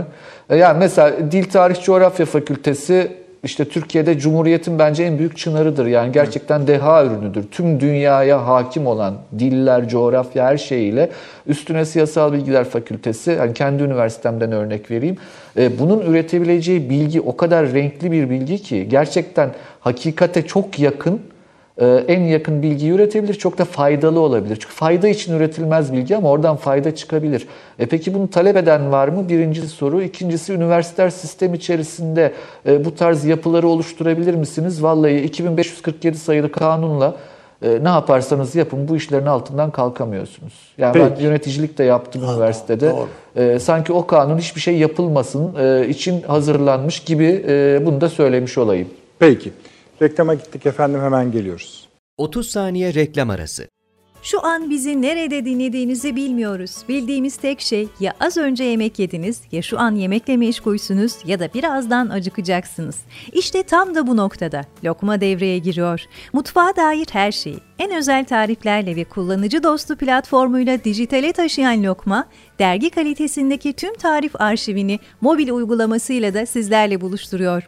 Dijital tarif defteriniz lokma.net'e göz gezdirmeyi, beğendiyseniz uygulamayı indirmeyi, son olarak da Lokma'yı ve GZT'yi tüm sosyal medya platformlarından takip etmeyi unutmayın. En lezzetli tariflerde görüşmek üzere. Reklam arası sona erdi. Evet efendim döndük. Akıl Odası devam ediyor. Mehmet Akif Hocam. Şimdi Libya'yı kapatabiliriz artık. Ee, biraz şeye bakıyor iş. Ee, bugünkü açıklama yani şu demin Evet. tartıştığımız son dönemden sonra Türkiye'nin ne adım atacağına iş kalıyor. Hani böyle baktığımızda biraz daha iş hani daha kötüleşir mi, daha iyileşir mi ayrı bir konu ama daha keskinleşebilir. Onu Tabii. anlayabiliriz. Bir de tabii şunu söylemek zorundayım ben. Türk tılsımı diye de bir şey var bence dış politikada. Ee, bunu böyle söyleyince sanki ma- hani real politik dışında bir şey deniyormuş gibi anlaşılıyor. Hayır öyle değil. Çünkü 20 yıllık tarih var. Yani yakın 20 yıl bunun örnekleriyle dolu. Ağzına kadar. Bunu takip edeceğiz tabii. Şöyle Yani biraz şöyle bir şey var. Yani ben mesela bunu söyler. Bununla, bunu, her şey doğru olabilir. Ama bir de bir de Tayyip Erdoğan faktörü var. Türk tılsımı o işte. Ben e, şöyle bir seferinde Allah selamet versin. Kendisine de demişti. Efendim havaya taş atıyorsunuz. Kuş geliyor çarpıyor. Yani ne yapılabilir ki buna? Yani bir ilahi bir şey. Ama e, gayretullah'a da dokunmamak lazım. Eyvallah. Gayet tabii. Doğru, doğru. Peki. Libya'yı konuştuk. Suriye İdlib'de konuştuk. Anlaşıldı. Yani orada or- orada da sahayı biraz görmemiz gerekecek. Güçlü ifadeler olsa, güçlü yorumlar olsa da sahada bakmamız gerekiyor. Ee, bu Yani mesela Türkiye'nin diğer talepleri de vardı hatırlayalım. Yani burada bu şu- Barış Pınarı harekat bölgesinde hani Rusların da yapmaları gerekenler vardı mutabakatlar Hocam, onlar da Amerika'ya olmalı. Burada sadece ben mesela demin akademisyenler, üniversiteyi falan şey eleştirdim. Ya AK Parti ya, iktidar partisi bu. Bu konuşmazsa, bu tartışmazsa, bu gayret sarf etmezse heyetler göndermek, gitti, gidecek, gelecek, rapor yazacak, verecek. Bu kim yapacak bunu? O yapmazsa CHP yani Amerika yapacak? hayır yani Amerikalı senatörler Türkiye'ye geliyorlar, Güneydoğu'ya gidiyorlar. İşte Kuzey Irak'a gidiyor bakıyorsun. Bölgeyi tam Ee, geziyor PKK'cılarla PKK ile görüşüyor bilmem ne diyor. temas Hepsi yapıyor. öyleler Arka yani. Almanya yani. öyle, bilmem ne öyle. Hepsi böyleler. Siyaset böyle bir şeydir yani. Peki. Geçtik Yani onun için hani sadece şeyler, e, akademisyenler, bizim gaz Türkiye Cumhuriyeti Devleti'nin siyasetini konuşan gazeteciler ya böyle bir şey var mı? Dünyada yok böyle bir şey. Sadece gazeteciler işte sen de görüyorsun yani ben de görüyorum. Tartışma programlarında e, her meseleyi yani aynı konuyu yani diyelim ki adam birisi tren kazasında o konuşuyor hızlı tren meselesini. İstanbul kanalı meselesini de o konuşuyor. Efendim Libya'yı Libya, meselesini de o konuşuyor. Suriye'yi de o konuşuyor. Süleymani'nin öldü, niye öldü, ne oldu, ne bitti. Bakıyorsun onu da o kon- Her konuyu konuşuyor. Böyle bir şey yok. Ve insanları buna alıştırdılar. Tabii. Bu çok en doğru. kötüsü bu. Doğrusuna yanlışına Kimse da bir, az bakılmıyor. dinliyorum. kimse bir ehliyet istemiyor ya. Ha, doğrusuna yanlışına da bakılmıyor. Ha tabii. Ha, tabii. Unutuluyor hemen Unutuluyor, çünkü. Tabii. Görsel bir şey televizyon. Söyle geç. Mesele yok yani. Taşansı Hocam başlattı bu tartışmayı. Ayrıca hesaplaşacağız onunla. Şimdi Arne abi var sonra konuşuruz.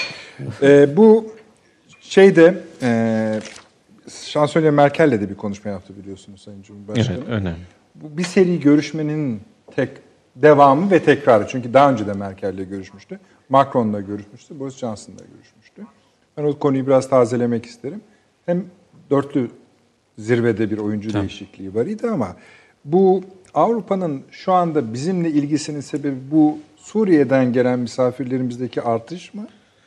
Yoksa Irak-İran meselesine biraz ilgi mi göstermeye başladılar? Kaygıları mı başladı?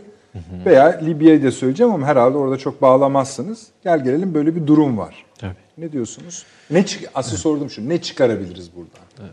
Yani e, Avrupa'dan objektif bir biçimde etrafındaki meselelere ve aktörlere bakan her göz Türkiye ile iyi ilişkilerin, iyi münasebetlerin ne kadar önemli olduğunu görür. Yani e, bu sadece mülteci meselesiyle ilgili değil, güvenlik meselesiyle ilgili çok sayıda taş yerinden oynamış vaziyette. Bunların hepsi, oynayan her taş Avrupa'nın başına düşüyor. Akdeniz üzerinden düşüyor, Doğu Avrupa üzerinden düşüyor, Balkanlar, Karadeniz vesaire üzerinden. Ve Türkiye burada... Dilerim. e, Arkadaşlar da bir, belki ilgi, yani, abi ilgini çeker diye söylediler. Şimdi Kanada Başbakanı Trudeau bir açıklama yapıyor. İşte seyircilerimiz de altyazıdan okuyorlar zaten. Kanada istihbaratının elinde Ukrayna uçağının İran'a ait füze ile kazara yani kazara vurulduğuna dair kanıtlar olduğunu Var, açıklamış. evet, Şimdi ben, ben Vurulduğunu gördün hani bir de kaza kazasını arasında. açıklıyor bir de Kanada açıklıyor. Ne istihbaratlar var yani. Ya bizde de vardır. O- tabii, o- tamam da yani, kat- yani- Türkiye'nin istihbaratı da vardır da. Yani Bunlar böyle o- biraz seri yapıyorlar. Biliyorsunuz bu laf ilk çıktı bugün İngiltere söyledi. bunu. Şimdi bunun Sonra tabii Amerika söyledi. kazara vurgusunun tabii yapılmasının üreteceği muazzam bir güvensizlik var. Yani Amer- Amerika'nın yaptırımları daha da baskılı uygulayabilmek için istediği şey e, Avrupa vesaire üzerinden hala açık kalan kapılardan İran'la temas eden aktörlerin de bu teması kesmeleri. Dolayısıyla daha kendi hava sahasında yani hangi uçağın ne olduğunu ayırt edemeyip vuran bir askeri mekanizma varsa bu e, herkese buraya gelme anlamına e, gelen bir şeydir. Hocam O bir de radar o- ağının Tabii. radar ağının ne kadar üstün kabiliyetlerde. Tabii. Ulus yani uzaydan şuradan Gördük buradan, işte şuradan şey görüyor. yaptık. Sen istediğin kadar Efendim, şey yap. Tabii sinyali oradan aradı buradan Evet, verdiği devam gibi. Dolayısıyla o bahsettiğimiz güç savaşı mücadele aslında devam ediyor. Herkes elindeki argümanlarla, araçlarla e, bunu sürdürmeyi, e, şey bunu yapmaya devam ediyor. Tabii A- Avrupa'da sıkıntıları var. Parçalı yapısı bir sıkıntı. oradan da şeye bağlayacağım. Tabii kendi Tahmin bünyesini, cüssesini taşımaya çalışması sıkıntı. Şimdi Amerika ile ticaret anlaşmasında yine sıkıntılar var bildiğiniz gibi. Liberal dünya düzeninin parçalanışını biz e, görüyoruz her adımda. Dolayısıyla e, Amerika ile olan, Trump Amerikası ile olan sıkıntı dolayısıyla da artık ayakları üzerinde oyun kurması lazım. E, İşte İngiltere bir önemli jeopolitik aktör olarak kıta Avrupası ile arasına daha fazla mesafe koydu. Hal böyle olunca bu aktörlerin hepsi e, e, şöyle kuzey-güney eksenli baktıklarında Avrupa'nın doğu sınırına yani Rusya üzerinden Karadeniz meselesi, işte Kafkasya, Orta Doğu ve Akdeniz çanağına yani Libya'ya ge- gelen bir Türkiye demek aynı zamanda işte Akdeniz çanağındaki önemli meseleler konusunda da bir muhataplık e, geliştirmekte olan bir Türkiye anlamına geliyor. O yüzden Türkiye ile münasebet kurmak e, isterler. Fakat işte burada sıkıntılı mesele e, pek çok temas gerçekleşiyor, pek çok şeyler konuşuluyor. Ancak somut olarak Türkiye'nin rahatlatacak ve Türkiye'de güven duygusu oluşturacak büyük önemli meselelerde ciddi adımlar atmadıklarını görüyoruz Avrupalıların. Daha çok daha mes- mesela işte Suriyeliler meselesiyle ilgili diyelim bir mutabakatınız var. Ee, belli sözler verilmiş. Bunların işte küçük bir kısmı gerçekleşiyor. Ee, ondan sonra Türkiye bakın diyor işte İdlib'de o var, şu var, bu var. Rusya'ya bir şey söyleyin demektir o. Yani Avrupalılarla konuşmak demek. Çünkü Avrupa'nın Rusya üzerinde e, önemli bir baskınlığı vesairesi var. Yani bu konularda çok taktik e, adımlarla ilgili küçük küçük mutabakatlarla ilerleniyor. Ama bu kargaşa ve belirsizlik çağında bu önemli coğrafyalarla ilgili daha makro mutabakatların ya da anlayış birlikteliklerinin e, oluşması yönünde adımlar atılmadığını görüyoruz. Bu turlar onun arayışının bir şeyi gibi. Yani yeni yeni mekanizmaların ortaya çıkması. Yani bir tarafta resmi yapılar var. Biz şimdi bu ülkelerle Avrupa Birliği aday ülke sıfatı olarak o kurumlarda zaten yan yanayız. NATO'da zaten yan yanayız. Ama bu kurumlar o kadar ağır krizler yaşıyorlar ki şu anda e, yeni jeopolitik gerçeklik yeni işte daha fiili ad hoc dedikleri mekanizmaları üretiyor. İşte dörtlü zirve, beşli grup, üçlü Öbekler grup. oluşturuyor. Öbekler oluşturuyor. E, ve işte bu öbeklerle daha hızlı bir araya geliyorlar. E, bunun işte zaaf noktası da daha az taahhüt altına e, girmeleri ve aktörlerin işte iki adım sonra da bir başkasıyla e, Evet. bir masada karşı karşıya e, bulunmaları. Dolayısıyla bu yeni dönemin modeli şu cam e, zemin üzerindeki bilyelere benziyor, cam bilyelere. Bunlar eğime göre çok hızlı, üçlü, beşli bir taraflarda toparlanabiliyorlar. Sonra tekrar başka yerlere kayabiliyorlar. Şimdi mesela Libya'yı konuşuyoruz. Dedik ki Fransa şu tarafta, İtalya bu tarafta, öbürü başka bir yer. her halükarda zemin kayıyor diyor. Tabii zemin kayıyor. Sürekli Va- olarak değişiyor. Volkan Hoca'nın şeyi diyor ya yani basket sahasına zeytinyağı dökmüşler hadi oynayın diyorlar. Bu da güzel. Zor bir şeydir yani. Bu arada size İstanbul Üniversitesi öğrencilerinden destek var Avni Bey. Bu önerdiğiniz modelle ilgili. Taşans Hocam Ankara Siyasal'dan destek yok ama henüz. Size yani para kazanamazsınız bakın. Hayır hayır para kazanmak adına yapıyorum. Bizim final sınavlarındalar. Ha, ha. Tabii. Bu tehdit miydi yoksa meşgul olduklarını mı söylüyorsunuz? Peki. Yok şimdi izlemediklerine göre sınavları kötü geçecek herhalde. Şimdi bizim öyle bir gayretimiz var. Ee, Bir e, sosyopark e, kuruldu Yıldız Teknik Üniversitesi'nde. Biz teknik üniversiteyiz gerçi ama sosyal bölümlerimiz de güçlü. O yüzden e, üniversitelerin teknik tecrübesiyle bu sosyal e, meselelerle ilgili şeyleri birleştirebilir miyiz? Evet. Mesela göçü konuşuyoruz. İşte göçün sosyal boyutları da var ama aynı zamanda e, üretebileceğiniz teknolojilerle efendim e, bu meseleye vaziyet edebileceğiniz imkanlar da var. Aslında hani bu tür arayışlar var ama bunların da tabii desteklenmesi lazım bilmenilebilmesi için. Şimdi Taşansı Hocam, o Avrupa analizini yaptı Mehmet Akif Hocam. Ee, sizden onu değil de İngiltere kısmını rica ediyorum. O da şu sebepten dolayı. İşte bir, yani hepimiz oh dedik çünkü ben çok sıkıcı bul- buldum bu ta- e, uzayan tartışmayı, Brexit meselesini ve yıllar sürdü yani. Bir de hani işte hocanın dediğine geliyor belki de yani bu kadar yavaşlık inanılmaz. Belki de işte İngiltere bu yavaşlıktan sıyrılmak için o hamleyi yaptı. Neyse seçim bitti, Brexit bitti. Bugün de parlamento onu onayladı. Bürokratik işlemler kendi başına sürsün.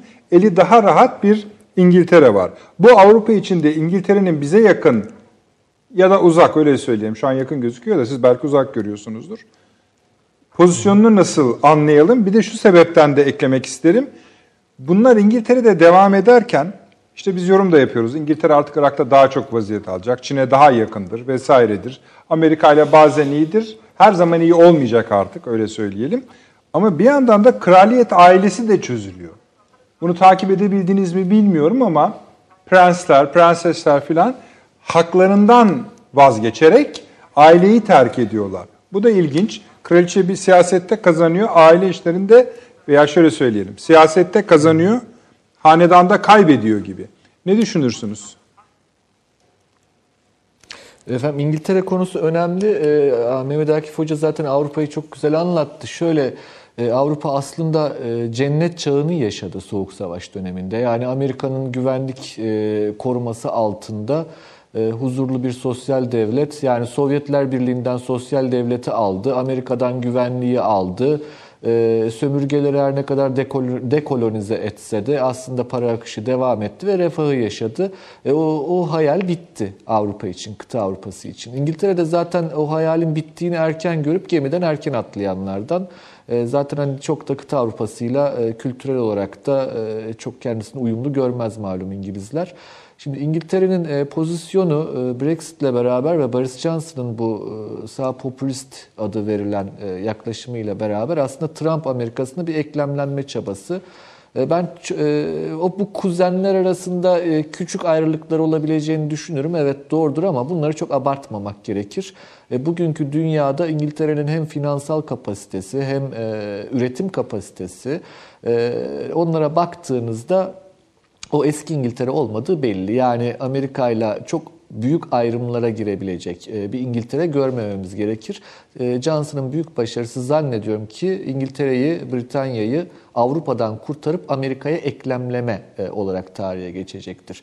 O çerçevede İngiltere'nin Çin'le yakın bir ilişki kuracağını kesinlikle düşünmem. Çin'le yakın ilişki kuracak olan güç bellidir Avrupa'da Fransa'dır.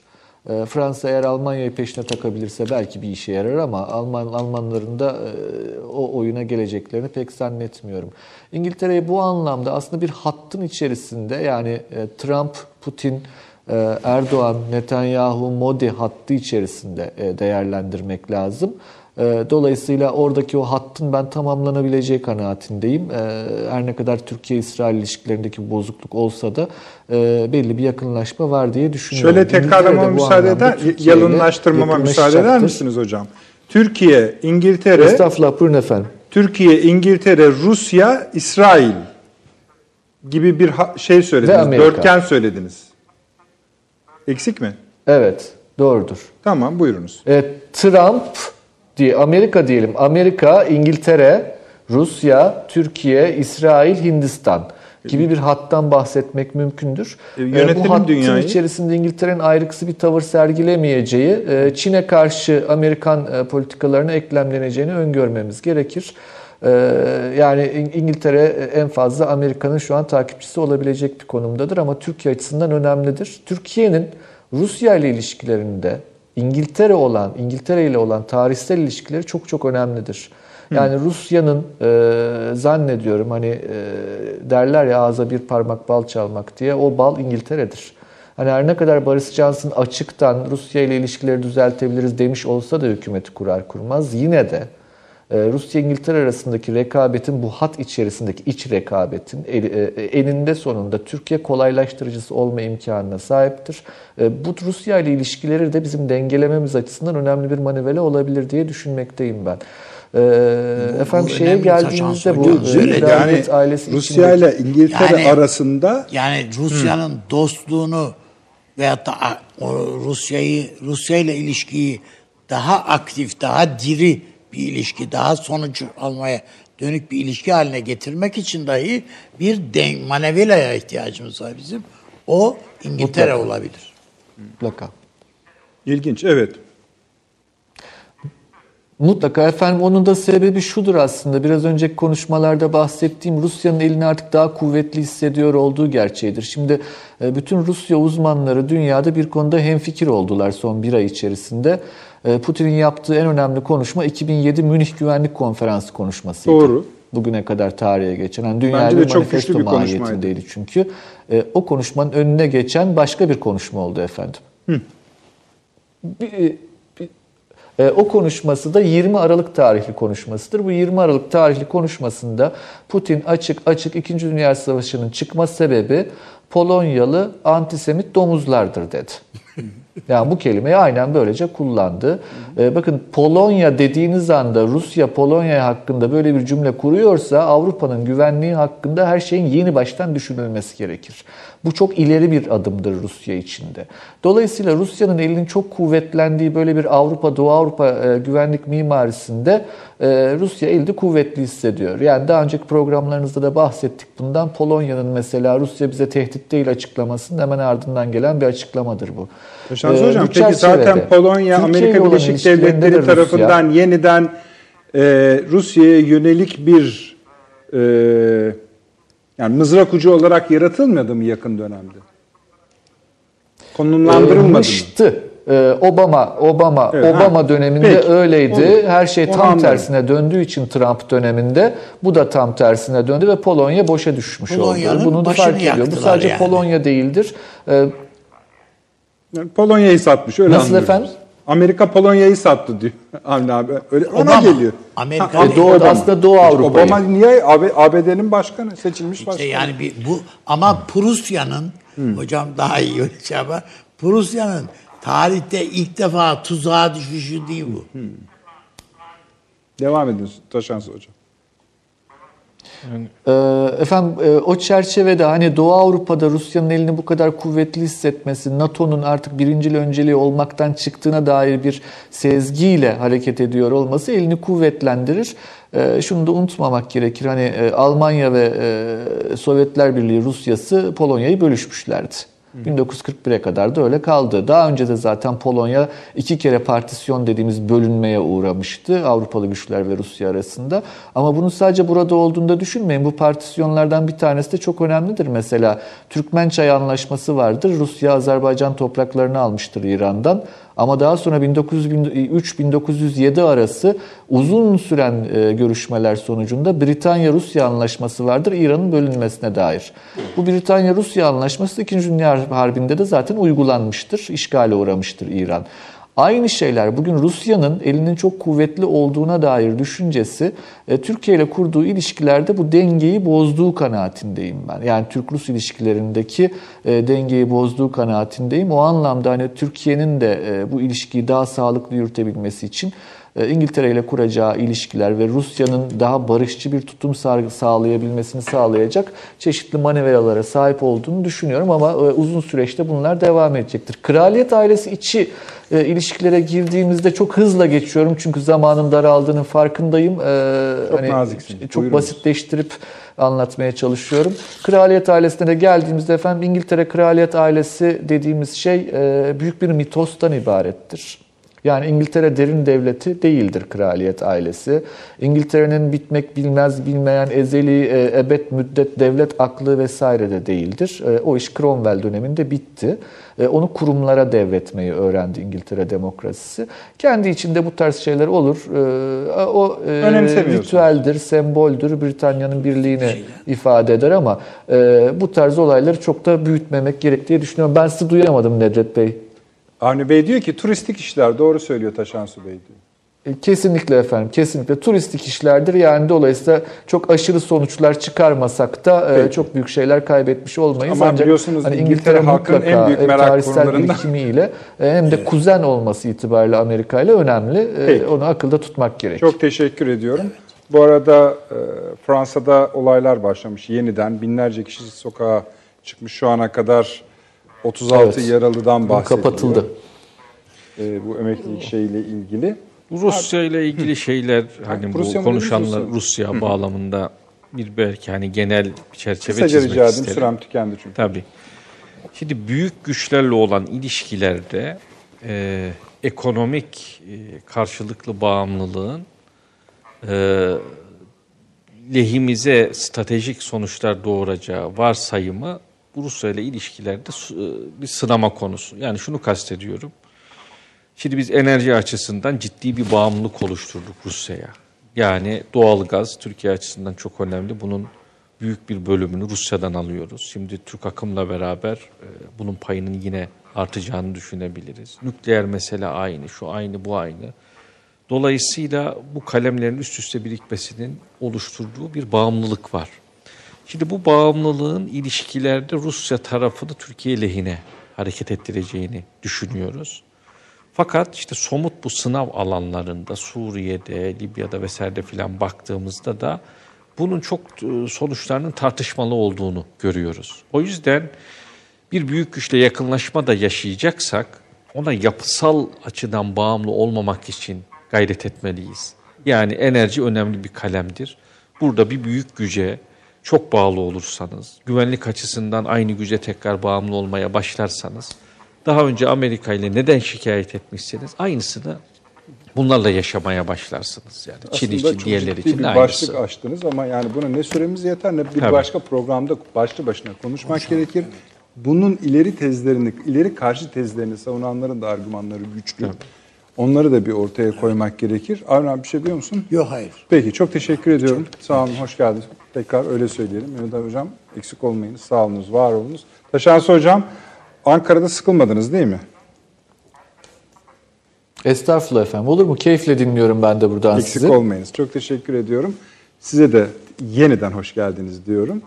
Ee, efendim gece ilerleyen saatlerde e, tekrarımız var. Biliyorsanız kaçırdıysanız eğer normal şartlarda da salı günü saat 21'de yeniden huzurlarınızda olacağız. Ve artık çok rahat söyleyebiliriz ki e, yaklaşık 550 programa yaklaşıyoruz. Onun verdiği tecrübeyle söyleyebiliriz ki muhakkak başka bir bölge ve dünya olacak. Çünkü bizi hiç bugüne kadar bir şey yapmadı, mahcup etmedi bu söz. Ee, inşallah daha iyisi olur. Öyle söyleyelim efendim. İyi geceler.